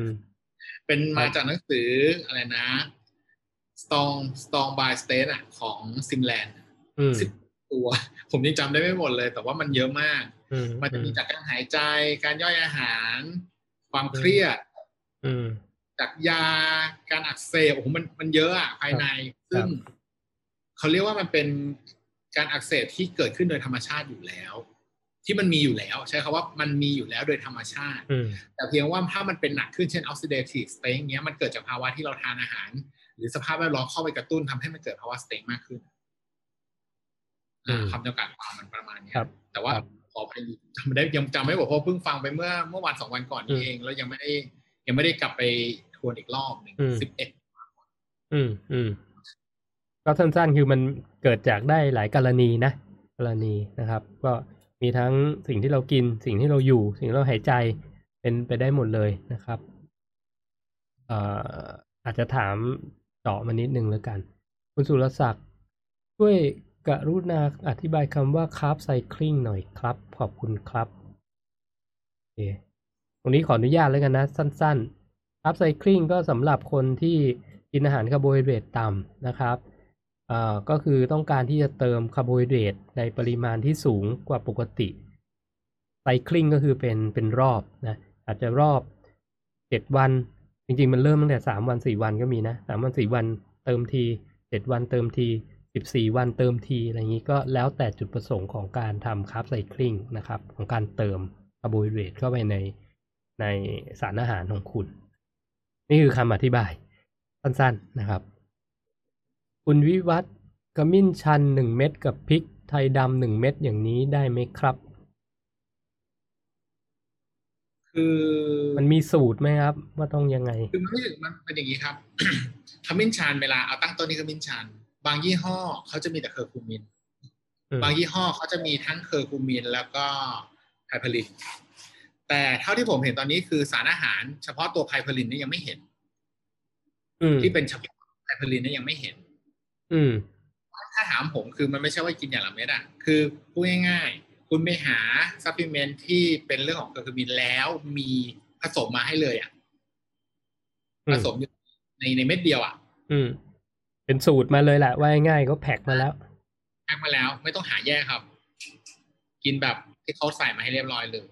อืมเพราะผมยังไม่เห็น piperine piperine ที่แบบแยกนะ คือทำคำว่าสารสกัดจากพริกไทยดำมันมีขายอยู่ แต่ว่าส่วนใหญ่ถ้าที่ผมเห็นในท้องตลาดคือ เขาจะไม่ค่อยมี piperine มันจะเป็นตัวอื่น อืมอืม piperine กินพริกได้ไหมกินพริกเสริมพริกไทยดำเอาธรรมชาติหน่อยพริกไทยดำเออถ้าไม่มองเรื่อง supplement ก็คือไปเอาขมิ้นชันมากินแล้วก็ใส่พริกไทยดำอ่าใช่ไหมง่ายๆเอาอย่างนั้นนะเอาธรรมชาติก็คือจากอาหารหลักก็ได้ครับได้ได้ก็กินอย่างนั้นแหละครับอืมเอาขมิ้นชันแล้วก็ใส่พริกไทยดำแล้วก็กินอืมถ้าอย่างนั้น คุณจิรวรรณถามว่าทานคีโตสามารถใช้เครื่องปรุงแบบท้องตลาดทั่วไปได้ไหมคะกรณีที่ทำกับข้าวแต่ไม่ได้เติมน้ำตาลนะคะ หมายถึงเครื่องปรุง ก็คือจะใช้เป็นเครื่องปรุงปกติแต่ไม่เสริมน้ำตาลได้ไหม หรือต้องไปซื้อเครื่องปรุงคีโต โดยเฉพาะหมอเอกคิดบ้างไง เออแยกเป็นประเด็นอย่างนี้ว่าพวกเอาจริงๆพี่หนึ่งเคยตอบเรื่องน้ำปลาอืมเคยตอบน้ำปลาให้ผมฟังละอืม คือจริง ๆ เครื่องปรุงที่มีอยู่ในท้องตลาดถามว่าใช้ได้ไหมคือคือถ้าถ้าให้ผมถามครับ ให้ผมตอบคือจริง ๆ มันใช้ได้ เพราะว่าคำว่าใช้ได้นี่คืออะไร เราทุกคนมีหน้าที่เช็คขาดโควต้าของเรา คุณจะกินยี่ห้อไหนก็ได้ แต่ขอให้คุณพิถีพิถันว่าพลิกมาดูว่ามันมีคาร์บเท่าไหร่อืมอะไรนะปริมาณบริโภคอะหน่วยบริโภค เออแค่นั้นเองครับ เราใช้ของยี่ห้อท้องตลาดได้ แต่เราต้องคุมขาดอืมคุมโควต้าขาดคนกินคีโตก็คือ25กรัมครับแค่นั้นเองหลักการ แต่ครับโอเคเรื่องน้ำตาลนั่นคือเราไม่พูดกันอยู่แล้ว ไม่ไม่ควรใส่อยู่แล้วอืมแต่อย่างเช่นน้ำปลาอ่าซีอิ๊วอย่างเงี้ย ไม่ต้องซีเรียสแต่ว่าเพียงคุณพิถีพิถันนิดนึงแค่นั้นเองครับ แต่เท่าที่ผมเคยเห็นและเคยคำนวณ ผมจะบอกว่ามันเล็กน้อยมากเลยอืมอืมมันนิดนึงอะฮะเพราะเราหยอดเราไม่ได้หยอดที่ครึ่งขวดอะ บางทีเราแค่แบบจึ๊กจึ๊กซึ่งใช่มันมันสะกิดแบบนิดเดียวอะค้ามันไม่หนึ่งหนึ่งกรัมสองกรัมไม่เกินเนี้ยอืมเพราะอืมถามว่า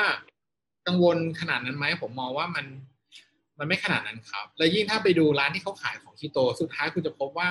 ที่เขาขายเครื่องปรุงโดยส่วนใหญ่ก็คือยี่ห้อตามท้องตลาดนั่นแหละ แต่เพียงว่าเขาอาจจะคัดตัวที่มันคาร์บน้อยที่สุดอะอืในมท้องตลาดมาขายให้คุณผมพูดคำนี้ครับ แต่สุดท้ายมันก็คือมันคุณเลี่ยงไม่ได้อยู่แล้ว ในส่วนของเครื่องปรุงที่มันอาจจะมีขาดผสมอยู่บ้างอืมมันเลี่ยงไม่ได้ครับ แต่เพียงว่าอย่างที่ผมบอกคุณเช็ค เช็คปริมาณเอาแล้วถ้าเช็คดีๆผมก็จะบอกว่ามันไม่เยอะอืมยิ่งมาในพี่หนุ่มมาคุยเอ้ยพี่หนึ่งมาพูดเรื่องน้ำปลาให้ผมฟังวันนั้นผมก็เก็ตเลยว่ามันก็ไม่ได้มันไม่ได้ส่งผลอะไรขนาดนั้นอืมเออก็อ่านสลากให้เป็นนะครับ อ่านสลากของผลิตภัณฑ์ให้เป็น แล้วก็กะกะเอาเองให้เป็น คือถ้าเราไม่ได้แบบ เอาอย่างอะไรดีอะที่ที่บ้านผมใช้บ่อยๆเออเรียกว่าอะไรนะ หอยนางรมป่ะไอไอซอสหอยนางรมอะไรเงี้ย คือถ้าเราไม่ได้กินเป็นเป็นเหยือกนะ คือกินแค่แค่ช้อนชาหนึ่งผสมอาหารน่ะ กินไปเถอะอะไรประมาณนี้นะครับถ้าไม่ไม่ได้กินแบบเยอะมากๆ ก็นิดหน่อยไม่เป็นไรนะ แต่ถ้าซีเรียสหรือคือเปมีคือโควต้าในการกินคาร์บมันน้อยอยู่แล้ว แล้วในแต่ละวันเนี่ยถ้าเป็นเบาหวานอยู่แล้วเนี่ยก็ต้องพิถีพิถัน ผมใช้คำนี้เรื่องกัน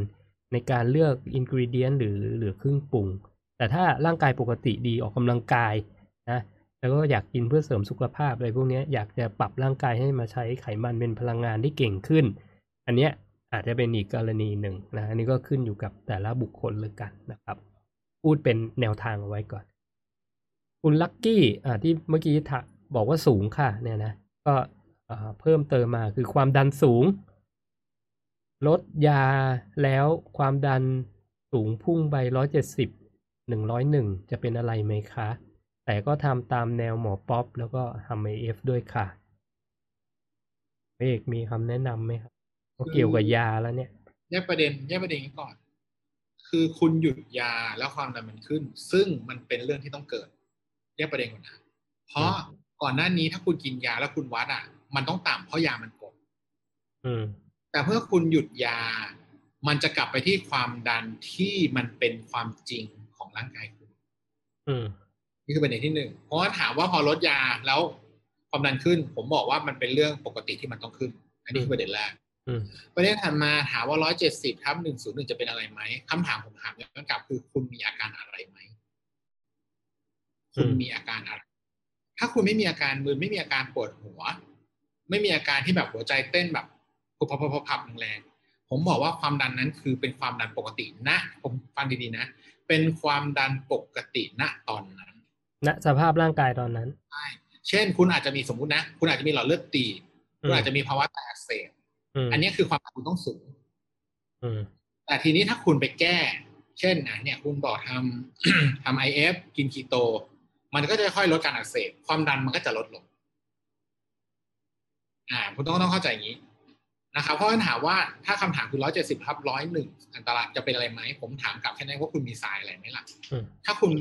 ลดยาความดันสูง แต่คุณปกติใช้ชีวิตได้ตามปกติ ก็ก็ไม่มีอะไร แล้วพอคุณทำทำโลคาร์บทำคีโตทำฟาสติ้งเดี๋ยวความดันก็จะลง แต่คำว่าลงในที่นี้คือคุณต้องเข้าใจก่อน มันเป็นสภาวะที่ต้องเป็นสภาวะ เขาเรียกว่าสภาวะปกติ ถ้าคุณไปวัดความดันตอนที่คุณเหนื่อยไปวัดความดันตอนคุณเครียด หรือนอนไม่พอมันก็ขึ้นอีกอยู่ดีอืมเพราะมันไม่ใช่ค่าเฉลี่ยมันเป็นค่าณเวลานั้น อืมคต้รัองบเข้าใจตรงนี้ อืมเคลียร์นะครับ อย่างวัดความดันในแต่ละวินาทีความดันในตัวเรามันขึ้นขึ้นลงลงอยู่แล้วใช่ไหมก็อย่างที่หมอบอกนะ ขอบคุณมากนะครับ ก็คือดูอาการตัวเองแล้วกันนะ ว่าปวดหัวไหมหรืออะไร แล้วค่อยแก้ไป คุณ เอ่อ อุณนาใช่ไหม เอ๋ปะ รบกวนถามค่ะ ผลเลือดแบบนี้ปรับยังไงคอเลสเตอรอลสามร้อยสิบสอง HDL เจ็ดสิบ LDL สองร้อยสามสิบเจ็ดไตรกลีเซอไรด์สามสิบเอ็ดโอ้ไม่ต้องอ่านต่อแล้วนะ ถึงตรงนี้ ดีอยู่แล้วนะครับ น้ำตาลนี่ก็เจ็ดสิบห้าทาน low carb ครับทานไข่มาดิเออทานดีๆเออเออ ไม่ต้องปรับแล้วครับทำที่ทำอยู่ทุกวันนี้ครับ ปรับคือไปดีแล้วครับ ไปโดนแดดมากขึ้น นอนให้ตรงเวลาออกกำลังกายให้มากขึ้นนะครับ หมายถึงออกกำลังกายให้พอสมควร เดี๋ยวบอกมากขึ้นไม่ได้อีกนะ บางคนก็พอฟังว่ามากขึ้นนี่จะไปโอลิมปิกทันทีนะ ไม่ต้องขนาดนั้นนะครับ เอาที่เอาที่ได้นะดีแล้วครับ ดีแล้วครับ ไม่ต้องอ่านต่อเลยละคุณจบธนันพรทำอาหารกินเอง ชอบกินคอหมู หมักพริกไทยดำลูกผักชีปรุงรสให้อร่อย โอ้มามามาโพสต์ถามตอนดึกๆเนาะผัดด้วยน้ำมันมะพร้าว ผสมขมิ้นชันผง ว้าวได้สารอาหาร โอเค พูดไปก็น้ำลายไหลไปนะ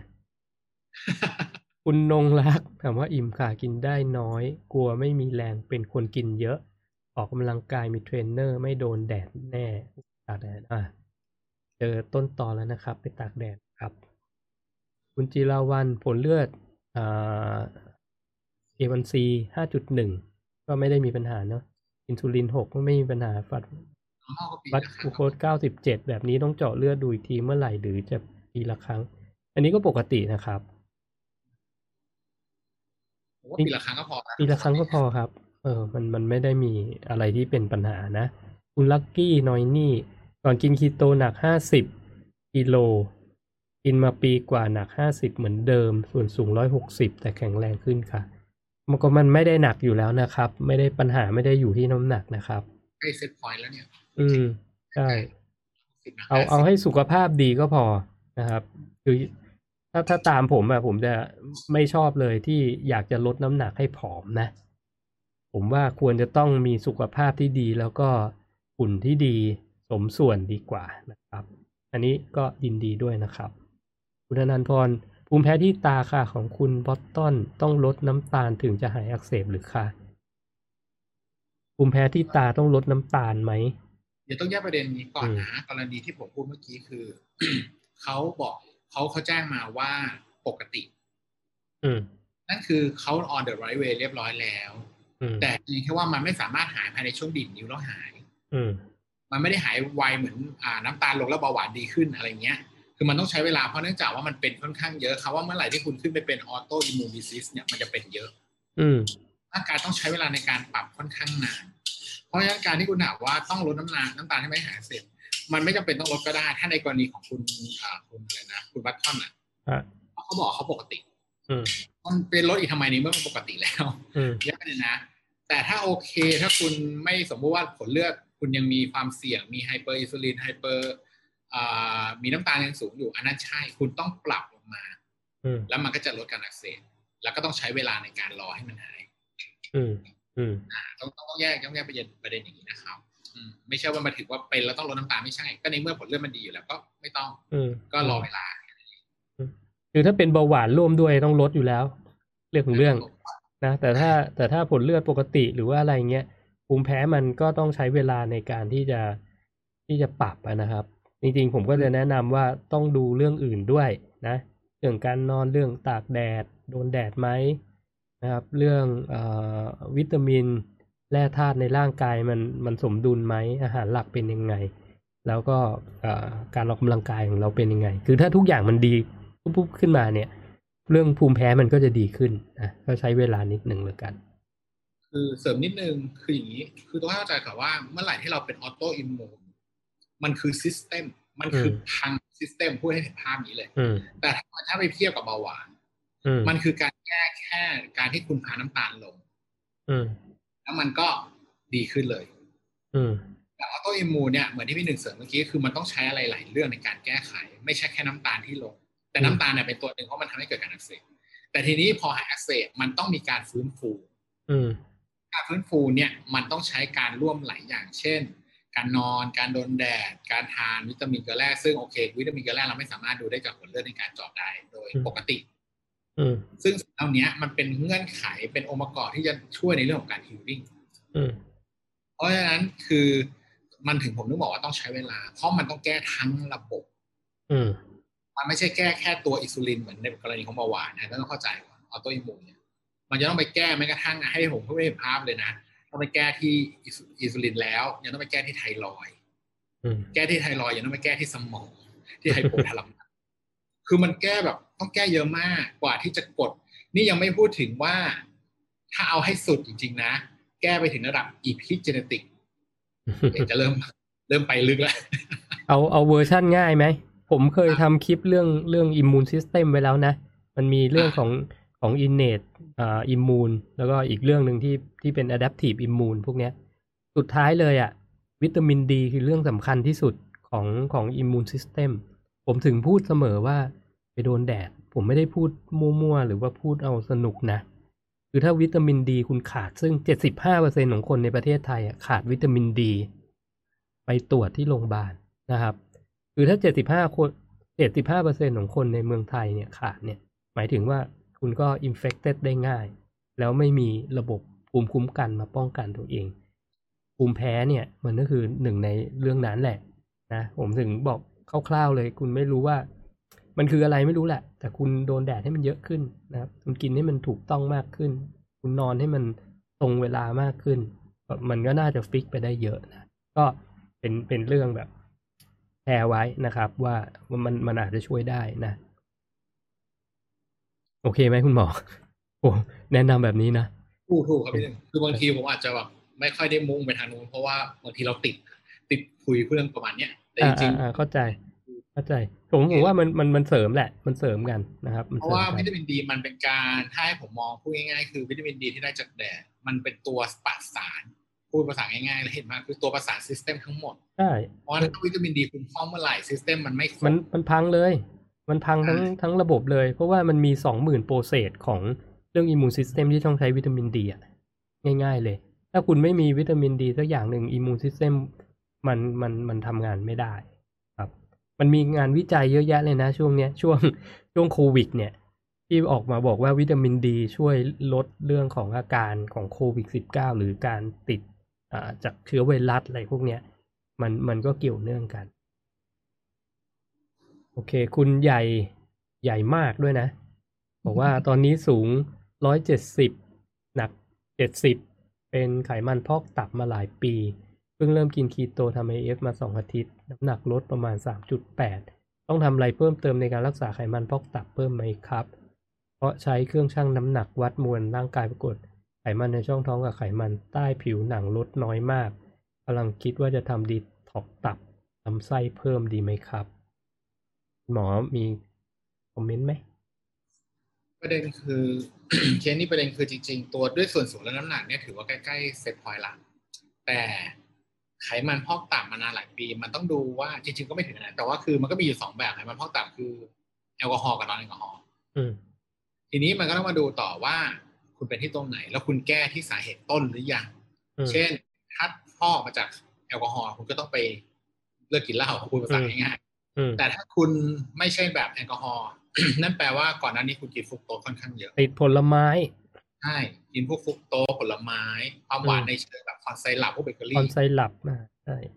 เพราะฉะนั้นคุณต้องไปปรับตรงนี้ก่อน อันดับแรกเลย คือคุณต้องไปแก้ที่สาเหตุก่อน เพื่อไม่ให้มันเป็นมากกว่าเดิมอืม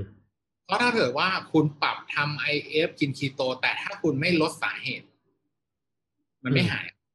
อืมพูดตรงนี้ก่อนค เพรับราะว่าประเด็นแรกคือคุณต้องไปหามาก่อนว่าคุณเป็นเพราะอะไรแอลกอฮอล์ฟรุกโตสให้เห็นภาพแล้วคุณไปจุดตรงนั้น หรือทั้งคู่ หรือทั้งคู่ อ่าอืมพอเสร็จแล้ว คุณทำพวกเนี้ย เดี๋ยวมันดีขึ้นอยู่แล้วล่ะ แต่อืมคุณต้องไม่ลดสารคือไม่เอาเข้าอะพูดภาษาง่ายๆคือคุณต้องไม่เอาเข้า คุณเอาออกอย่างเดียว คือพอคุณทำ IFF ทำ fasting ทำคีโตมันเอาออกอืมแต่คุณต้องใส่เข้า นี่คือประเด็นแรกที่คุณต้องต้องต้องดู ประเด็นถัดมาเรื่องมวลกล้ามเนื้อเออโทษทีไม่ใช่มวลร่างกายคุณใช้เครื่องวัดพี่หนึ่งเคยบอกไว้ในไลฟ์ไหนผมจำไม่ได้ ว่าอะไรนะนักเพอกายไปลองไม่เครื่องราคาไม่รู้ล้านอะ มันไม่แม่นแน่นอน ไม่แน่นอนอืมเพราะฉะนั้นมันไม่มันไม่ไม่ไม่สามารถจะบ่งบอกอะไรได้ร้อยเปอร์เซนว่า ว่ามันจะใช่ไม่ใช่ เพราะฉะนั้นสิ่งที่ผมมองคือหนึ่งเรื่องของน้ำหนัก แล้วคุณไปเอาต้นเหตุออก แล้วคุณ on the right way ก็คือทำเนี่ยแหละทำ IF กินคีโต อืมแล้วดีขึ้นเองฮะอืมส่วนเรื่องการดีท็อกตับกับดีท็อกลำไส้ อันนี้ถ้าถ้าถามผม ผมไม่เชียร์การทำดีท็อกในเชิงการแพทย์อืมแต่แต่เดี๋ยวจะบอกว่าโฆษณาเนี่ยอืมแต่ถ้าเป็นดีท็อกอาชัยผมโอเคอยู่นะเออดีท็อกอาชัยผมโอเคอยู่นะผมเห็นอยู่ผมผมก็โอเคนะ ผมชอบนะดีท็อกแบบที่อาจารย์มันมันดีท็อกด้วยธรรมชาติต้องพูดคำนี้อืมทีนี้ถามว่าผม ไม่เชียร์ทางการแพทย์ผมไม่เชียร์เพราะว่าส่วนใหญ่ดีท็อกลำไส้คือทำอะไรครับ คือสวน การสวนเนี่ย สิ่งที่คุณต้องเข้าใจอย่างคือการที่คุณย้อนนึกภาพนะคุณกิน คุณเอาของดีเข้า แล้วมันก็เสียออกไปทานวันนั้นอืมแต่คุณกำลังจะอัดน้ำย้อนเอาของเสีย กลับเข้าไปในลำไส้อืมนี่คือประเด็นที่หนึ่งประเด็นที่สองพอคุณอัดน้ำเข้าไปได้แรงดันในระดับหนึ่ง เชื้อดีๆ ไม่ใช่เชื้อทั้งหมดเลยแหละใช่ไหมว่าเชื้อทั้งหมด ไม่ว่าดีหรือไม่ดี มันจะถูกมากับน้ำด้วย อืมโดนล้างบางถูกมันจะเสียเชื้อ เสียทั้งเชื้อ คือเชื้อไม่ดีอะช่างหัวมันเถอะ แต่อืมคุณจะเสียเชื้อดีไปด้วย อืมแปลว่าคุณจะต้องมาฟูมฟัก ไอเชื้อดีใหม่ อืมนะครับ เพราะฉะนั้นถ้าถามผมผมถึงไม่เชียร์การสวน อืม เพราะว่าไม่งั้นคุณจะต้องสวนตลอดไปเพราะเชื้อดีคุณจะไม่มันมันไม่ใช่ปลูกได้ง่ายๆได้ไม่ได้เลี้ยงเพาะกันง่าย ๆ นะ เชื้อดีอะคุณไปสวนออกปุ๊บคุณเสียเชื้อดีปุ๊บนะ คุณจะต้องมานั่งเพาะใหม่ คุณต้องมาอัด ACV คุณต้องมาอัดโอ้โหโปรไบโอติกพรีไบโอติกกันแบบเยอะอืมนั่นคือเหตุผลว่าทำไมคนที่ดีท็อกครั้งหนึ่งด้วยการสวนแล้วจึงต้องดีท็อกออกเรื่อยๆเพราะเชื้อดีมันสู้ไม่ไหว อืมสู้ให้ดีท็อกด้วยตัวของธรรมชาติเองคือ ถ้าคุณขับถ่ายไม่ดีคุณก็เน้นพีไบโอติกโปรไบโอติกมากขึ้น เดี๋ยวเชื้อดีมันจัดการให้คุณเอง อืมเอาง่ายๆเนี่ยตัวผมเองเนี่ยเมื่อก่อนผมท้องผูก ซึ่งแน่นอนพอเวลาท้องผูกเขาเราก็ถ่ายออกมาในกลิ่นค่อนข้างแรงอืมถ้าไปถามหมอหมอก็จะบอกให้คุณสวน ให้ดีท็อกซ์ลำไส้แต่สิ่งที่เกิดขึ้นคือเราพอเราเข้าวิถี IF เนี่ย สิ่งที่เราทำก็คืออะไรเราทานมากขึ้น ACV เราทานโปรไบโอติกมากขึ้น เราทานมีไบโอติกมากขึ้น ACV คอมพูชาอะไรพวกเนี้ยคีเฟอร์ สิ่งที่เกิดขึ้นอะไรทุกวันนี้ผมขับถ่ายแบบง่ายๆนั่งปุ๊บก็แทบจะเรียกว่าออกกลิ่นก็ไม่ไม่ได้ไม่ได้เป็นกลิ่นแบบรุนแรงอะไรทั้งทั้งที่นะทั้งทั้งที่เพราะเรามีความเชื่อว่ากินเนื้อแล้วกลิ่นจะแรงแต่สิ่งที่เกิดขึ้นคือเราถ่ายออกมาแล้วกลิ่นก็ไม่ได้มันไม่แรงแบบที่ที่เราเชื่อกันมาโดยตลอด แล้วถ่ายออกมาง่ายด้วยซึ่งถ้าเมื่อไหร่ก็แล้วแต่ที่คุณถ่ายออกมาแล้วถ่ายออกมาได้ง่าย แล้วไม่มีสีที่มันมีสีหรือไม่กลิ่นที่ดูผิดปกติ นั่นคือสุขภาพลำไส้คุณดีแล้วอืม คุณไม่จำเป็นต้องให้ร่างกายเป็นคนจัดการดีท็อกซ์ด้วยตัวของเองที่สุด ครับ โอเคคือไอเดียอะผมเอ่อก็ตามตามหมอเอกนะครับ แต่ผมคอมเมนต์นิดนึงก็คือว่าดูจากน้ำหนักส่วนสูงแล้วเพิ่งมาเริ่มทำใช่ไหมน้ำหนักลดไปสามจุดแปดก็มันอาจจะเป็นน้ำหนักของน้ำนะที่ที่หลุดออกไปนะเพราะเพิ่งทำแค่สองอาทิตย์นะคงไม่ใช่ไขมันเยอะขนาดนั้นนะครับ ผมก็คิดว่าคุณใหญ่มากเนี่ย เอ่อมีน่าจะมีนะ คือผมเดานะ น่าจะมีกล้ามเนื้อที่ไม่เยอะนะครับ แต่ว่ามันมีไขมัน ถ้าถึงขั้นเป็นไขมันพอกตับแสดงว่ามีไขมันในช่องท้อง visceral fat เยอะอะนะก็ด้วยเหตุผลที่หมอเอกว่ามา ก็อยากให้ลองเพิ่มเรื่องของการออกกำลังกายดูนะครับ weight training เพราะสุดท้ายถ้าสมมุติว่ามันมันถึงเซตพอยต์จริง ๆ คือ ไขมันมันน้อยลงทั้งในช่องท้องทั้งทั้งใต้ผิวหนังเนี่ย ผมว่าน้ำหนักคุณจะน้อยมากเทียบกับส่วนสูงอะนะสุดท้ายมันก็จะกลายเป็นคนผอมที่แบบไม่มีกล้ามเนื้อเท่าไหร่นะถ้าอยากจะ improve ทุกอย่างเนี่ยต้องอาจจะต้องเพิ่มเรื่องของ weight training ขึ้นมานิดนึงนะครับ เริ่มตอนนี้เลยนะ เริ่มจากเบาๆไปก่อน ว่าดีไม่ดีเทนนี้ถ้าถ้าเข้าเขาเรียกอะไรนะ ถ้าถึงจุด set point แล้วเล่นกล้ามนะดีไม่ดีจะอยู่แค่เนี้เจ็ดสิบหรือไม่งั้นก็ลงมาหกสิบหน่อย อืมอืมๆคือถ้าเกิดว่าเอาแบบ เอาแบบไม่ออกกำลังกายนะมันจะลงไปประมาณสักหกสิบต้นห้าสิบซึ่งมันจะผอมแบบ เออแบบที่พี่หนึ่งว่าคือผอมแบบไม่ไม่ไม่เฮลตี้อะอืมอืมอืมลองดูครับ ลองดู อาจจะเพิ่มตรงนั้นนิดหนึ่งร้อยเจ็ดสิบหนักเจ็ดสิบอะจริงๆก็เหมือนกับผมเมื่อเมื่อตอนที่ผมอ้วนๆนะก็หลักประมาณนี้แหละนะครับ มันลงได้อีกแหละนะ ก็ทำไปเรื่อยๆนะครับสองอาทิตย์เองนะครับ ก็เป็นกำลังใจให้เลยกันทำไปเรื่อยๆ มาถูกทางแล้วล่ะนะ ถ้ามันมีมีน้ำหนักน้ำที่ออกไปเนี่ยมาถูกทางแล้วนะครับ คุณคุณตาลบอกขอบคุณหมอเอ่อหมอเอกนะครับ คุณนงรักบอกขอบคุณทั้งสองท่านเลยครับว่าเขาเริ่มขอบคุณเขาจะไล่เราแล้วหมอ โอเค ทุกคำถามไล่ที่ตอบมีประโยชน์มากขอบคุณนะครับ คุณสุรศักดิ์ ถ้ามื้อแรกกินโปรตีนสูง low fat โปรตีนสูง low fat นะตอนเที่ยง มื้อที่สองตอนสักสี่โมงห้าโมงกินคาร์บระยะห่างระหว่างมื้อสี่ห้าชั่วโมงจะมีผลต่อการเผาผลาญอย่างไรครับ ก็คือเน้นเน้นเป็นไฮโปรตีนไฮแฟตในมื้อแรก มื้อที่สองกินเป็น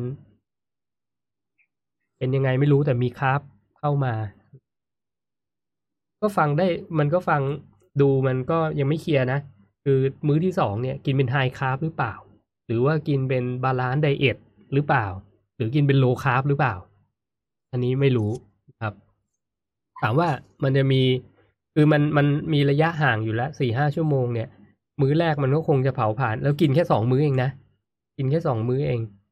แล้วอีกอันที่ไม่รู้เป็น factor สำคัญก็คือแต่ละมื้อกินกินเยอะมากน้อยแค่ไหน มัน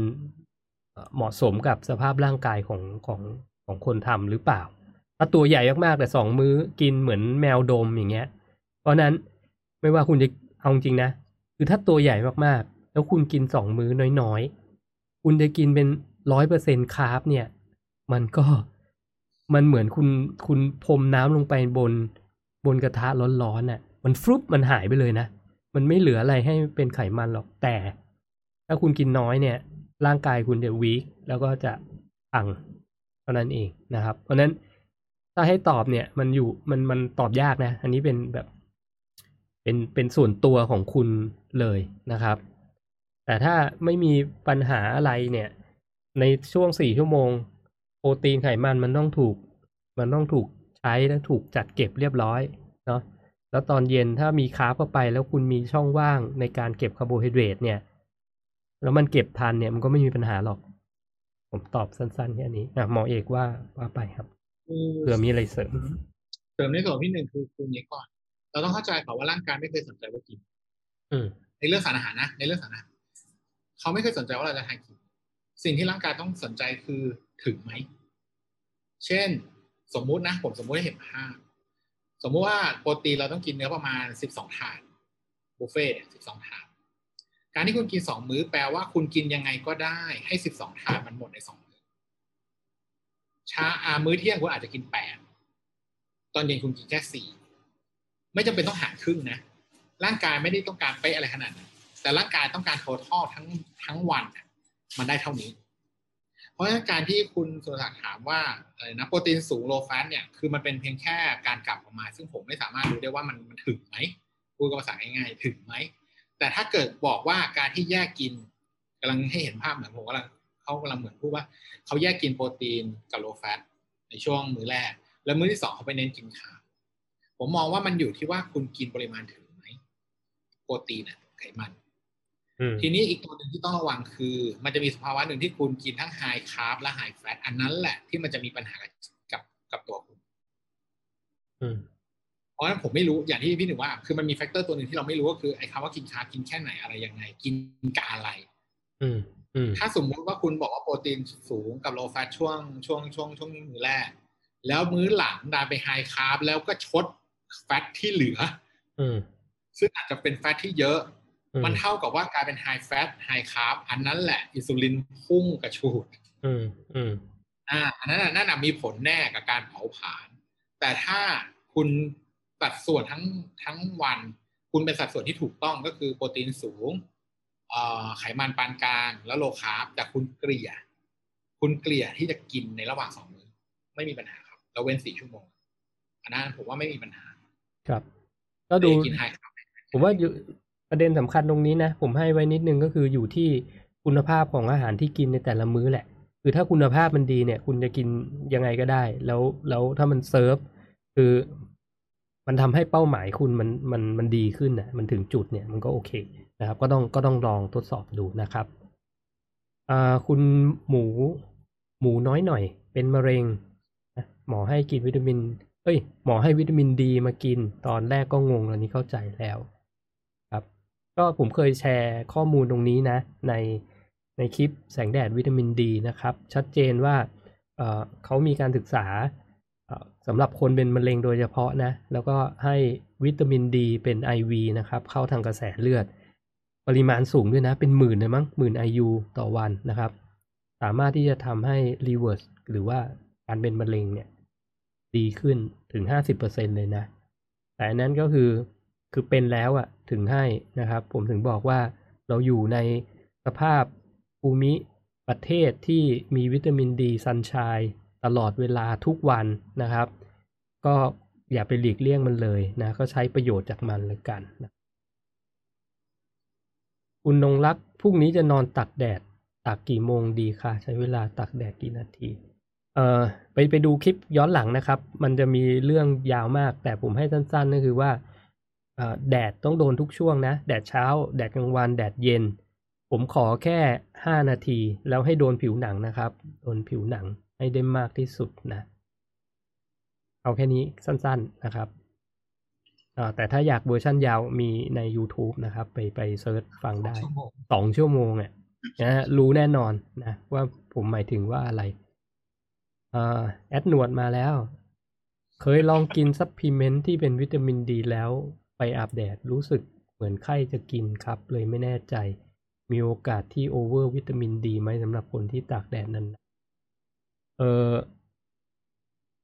ไม่ไม่น่าเกี่ยวกันนะครับ วิตามินดี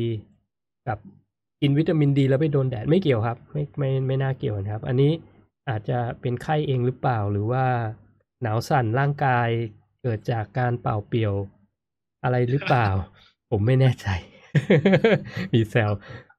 แต่แต่ไม่ไม่เคยได้ยินนะ ไม่เคยได้ยิน ผมว่ากรณีของหนวดเนี่ย ผมว่ามันเป็นเรื่องของอ่า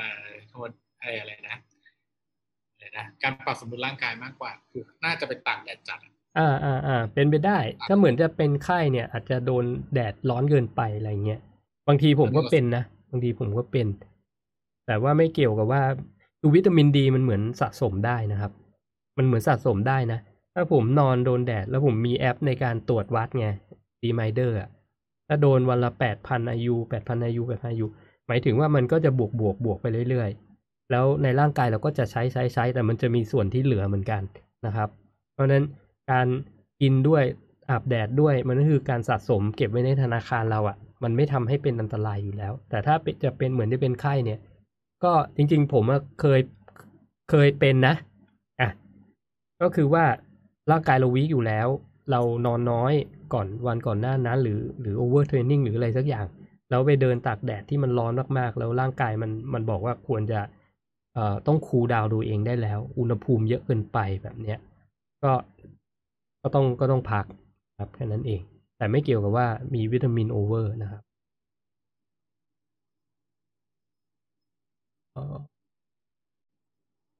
ต่อสงสัยจะต้องขอเป็นสองสองคำถามสุดท้ายแล้วกันนะครับ มันดึกแล้ว คุณถาวรนะคำถามคุณคุณประทัดนะ มีส่งทักทายมา คุณถาวรบอก คนเป็นเบาหวานจะสร้างกล้ามเนื้อเหมือนนักกล้ามได้ไหม หรือต้องรอเบาหวานเบาหวานหายก่อนครับ ก็จริงๆสร้างได้เลยนะครับ ไม่ต้องรอเบาหวานหายนะครับ เพียงแต่ว่าช่วงแรกเนี่ยก็อาจจะต้องอทำสองอย่างพร้อมกัน แต่ถ้าไม่เคยก็ต้องก็ต้องดูว่าเราเราเคยเป็นเราเคยฝึกแบบนี้มาก่อนหรือเปล่านะ ถ้าไม่เคยเนี่ยก็เริ่มจาก basic ยกเบาๆ แล้วก็เอาท่าให้ถูก แล้วก็ไป work weight training มันก็จะทำให้สุขภาพดีขึ้น แล้วก็ต้อง fix เรื่องเบาหวานสองเรื่องก็ต้องแยกกันนะครับ อย่าใจร้อนนั่นเองนะครับทำได้นะครับ แนะนำให้ทำด้วยซ้ำเนาะหมอเอกว่าไงครับ เบาหวานสร้างกล้ามเหมือนนักกล้ามได้ไหมแต่ถ้าเหมือนเดี๋ยวนะ ถ้าเหมือนนักกล้ามคือบอกวันนี้คุณเป็นเบาหวานแล้วแล้วพุ่งแล้วปีหน้าตั้งเป้าว่าจะขึ้นเวทีประกวดเนี่ยอาจจะเอาทีละอย่างก่อนเนาะทำสุขภาพให้แข็งแรง เริ่มจะมีกล้ามขึ้นมา แล้วเอาเบาหวานให้หายอะไรแบบเนี้ยแล้วเพราะว่าการมีกล้ามสวยงามแบบแบบนักพกกายเนี่ย มันใช้เวลาเป็นสิบปีอะจริงเป็นสิบปีนะครับ มันก็ต้องค่อยๆบิวขึ้นไปนะครับ แต่ก็เริ่มได้เลย การออกกำลังกายมีประโยชน์อะเชิญหมอเอกครับอ่าเพิ่นผมไม่แน่ใจ ผมว่าพี่หนึ่งก็รู้จัก คุณชุมพลที่เรียกกันเอกอะคุณเอกเขาเป็นเบาหวานครับ แล้วตอนนี้เขาบิวมานี้แบบกล้ามสวยมากเลยนะแล้วเขาหายเบาหวานคือเขาทันเล่นตั้งแต่ก่อนก่อนหายเบาหวาน อืมอืมตอนนี้เขาหายแล้วเขาก็กล้ามขึ้นแบบสวยเลยคุณชุมพลเนี่ยคือผมก็เลยบอกว่าเออคุณ คุณทวรนี่ก็ก็ก็เป็นแฟนเพจผมด้วยลองดูคุณชุมพลอะคุณเอ็กอะนั่นอะเขาเป็นเบาหวานเขาเป็นเบาหวานแล้วเขาก็เล่นเวทมาโดยตลอด แล้วเขาก็หาย แต่เขาว่าเพิ่งหายคือกล้ามเขาสวยมากเขาแต่อาจจะไม่ถึง bodybuilder อะแต่คือกล้ามมา six pack ร่องออกชัดเพราะฉะนั้นคือผมมองว่ามันต้องแยกส่วนกันเหมือนที่พี่หนึ่งว่าเบาหวานก็คือเบาหวานกล้ามก็คือกล้ามแต่เบาหวานมันทำให้กล้ามเนี่ยมันไม่ เรียกอะไรมันช้า เหมือนว่าเรียกภาษาง่ายๆมันช้าเพราะมันจะล้างล้างด้วยตัวฮอร์โมนหลาย ๆ ตัวที่มันไปไปสร้างกล้ามผมมองอย่างนั้นแต่ถามว่าทำได้ไหมอะมันคือเหมือนที่พี่หนึ่งว่าเลยนะกว่าจะสร้างกล้ามเป็นสิบปีอะเบาหวานมันก็หายไประหว่างทางแล้วแหละ อืมใช่เบาหวานมันหายระหว่างทางเหมือนคุณเอ็กอะเบาหวานหายระหว่างทางแล้วตอนนี้เขาว่า body เขาก็สวยเลย อืกล้ามเป็นแบบ sharp อะ sharp แต่ว่ายังไม่ถึงขนาดแบบ bodybuilder แค่นั้นเอง six pack อะไรเริ่มออกแล้ว ผมมองอย่างนั้น ผมมองว่าอย่างนี้อย่างว่าคือไม่ต้องรอเบาหวานหายถึงจะต้องไปออกกำลังกายนะ ผมว่าก็เริ่มได้เลย ก็เริ่มจากเบาๆนะเริ่มจากฟอร์มที่ถูกต้องเริ่มจากเริ่มจากน้ำหนัก ที่ไม่ได้ไม่ได้หนักมากนะครับ พอเบาหวานหายก็หุ่นสวยพอดีเอางี้ ประมาณนั้น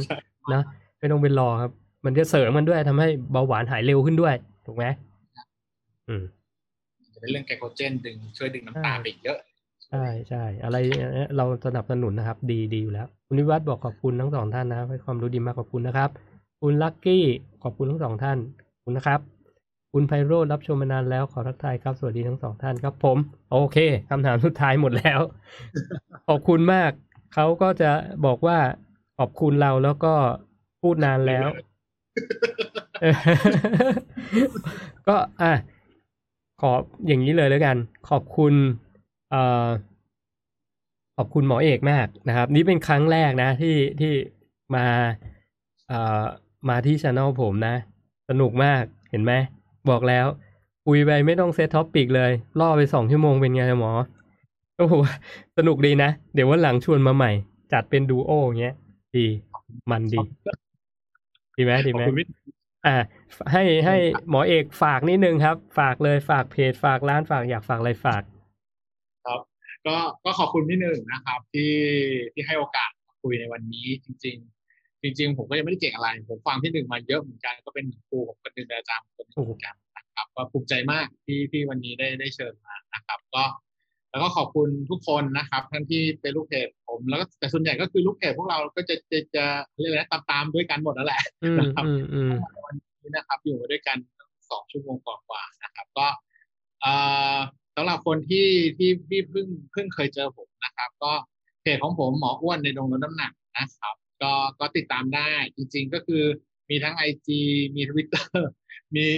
อ่าไลน์ อะไรนะไลน์ official ก็ใช้ชื่อเดียวกันนะครับ ก็ไปติดตามได้ที่เพจนะครับ แล้วก็มีอะไรก็คุยกันได้นะครับ แล้วก็นิดนึงพรุ่งนี้ผมมีไลฟ์ต่อคือเรื่องนี้ผมไลฟ์ต่อสองทุ่มแต่เป็น Q&A นะครับเป็น Q&A คือถามถามแล้วก็เดี๋ยวผมจะจะเคลียร์เคลียร์คำถามให้เคลียร์ตอบอ่าตอบให้นะครับ ในจุดที่ที่ที่สงสัยเป็น Q&A นะครับพรุ่งนี้สองทุ่มที่เพจนะครับ ก็บ ก็จะเป็นปกติวันพฤหัสจะมีเพจที่เพจจะไลฟ์ครับก็ใครสนใจก็ไปไปติดตามทางนู้นได้นะครับโอเคครับก็ขอบคุณมากครับ ครับขอบคุณครับก็เอ่อไปตามต่อได้ไปถามต่อกันได้นะพรุ่งนี้วันนี้ใช้เวลาไปเยอะแล้วงั้นวันนี้ขอลาก่อนนะครับ คุณหมอเอกสวัสดีมากครับ ขอบคุณมากครับ สวัสดีผู้ชมผู้ฟังท่านด้วยนะครับ แล้วไว้เจอกันใหม่สวัสดีครับ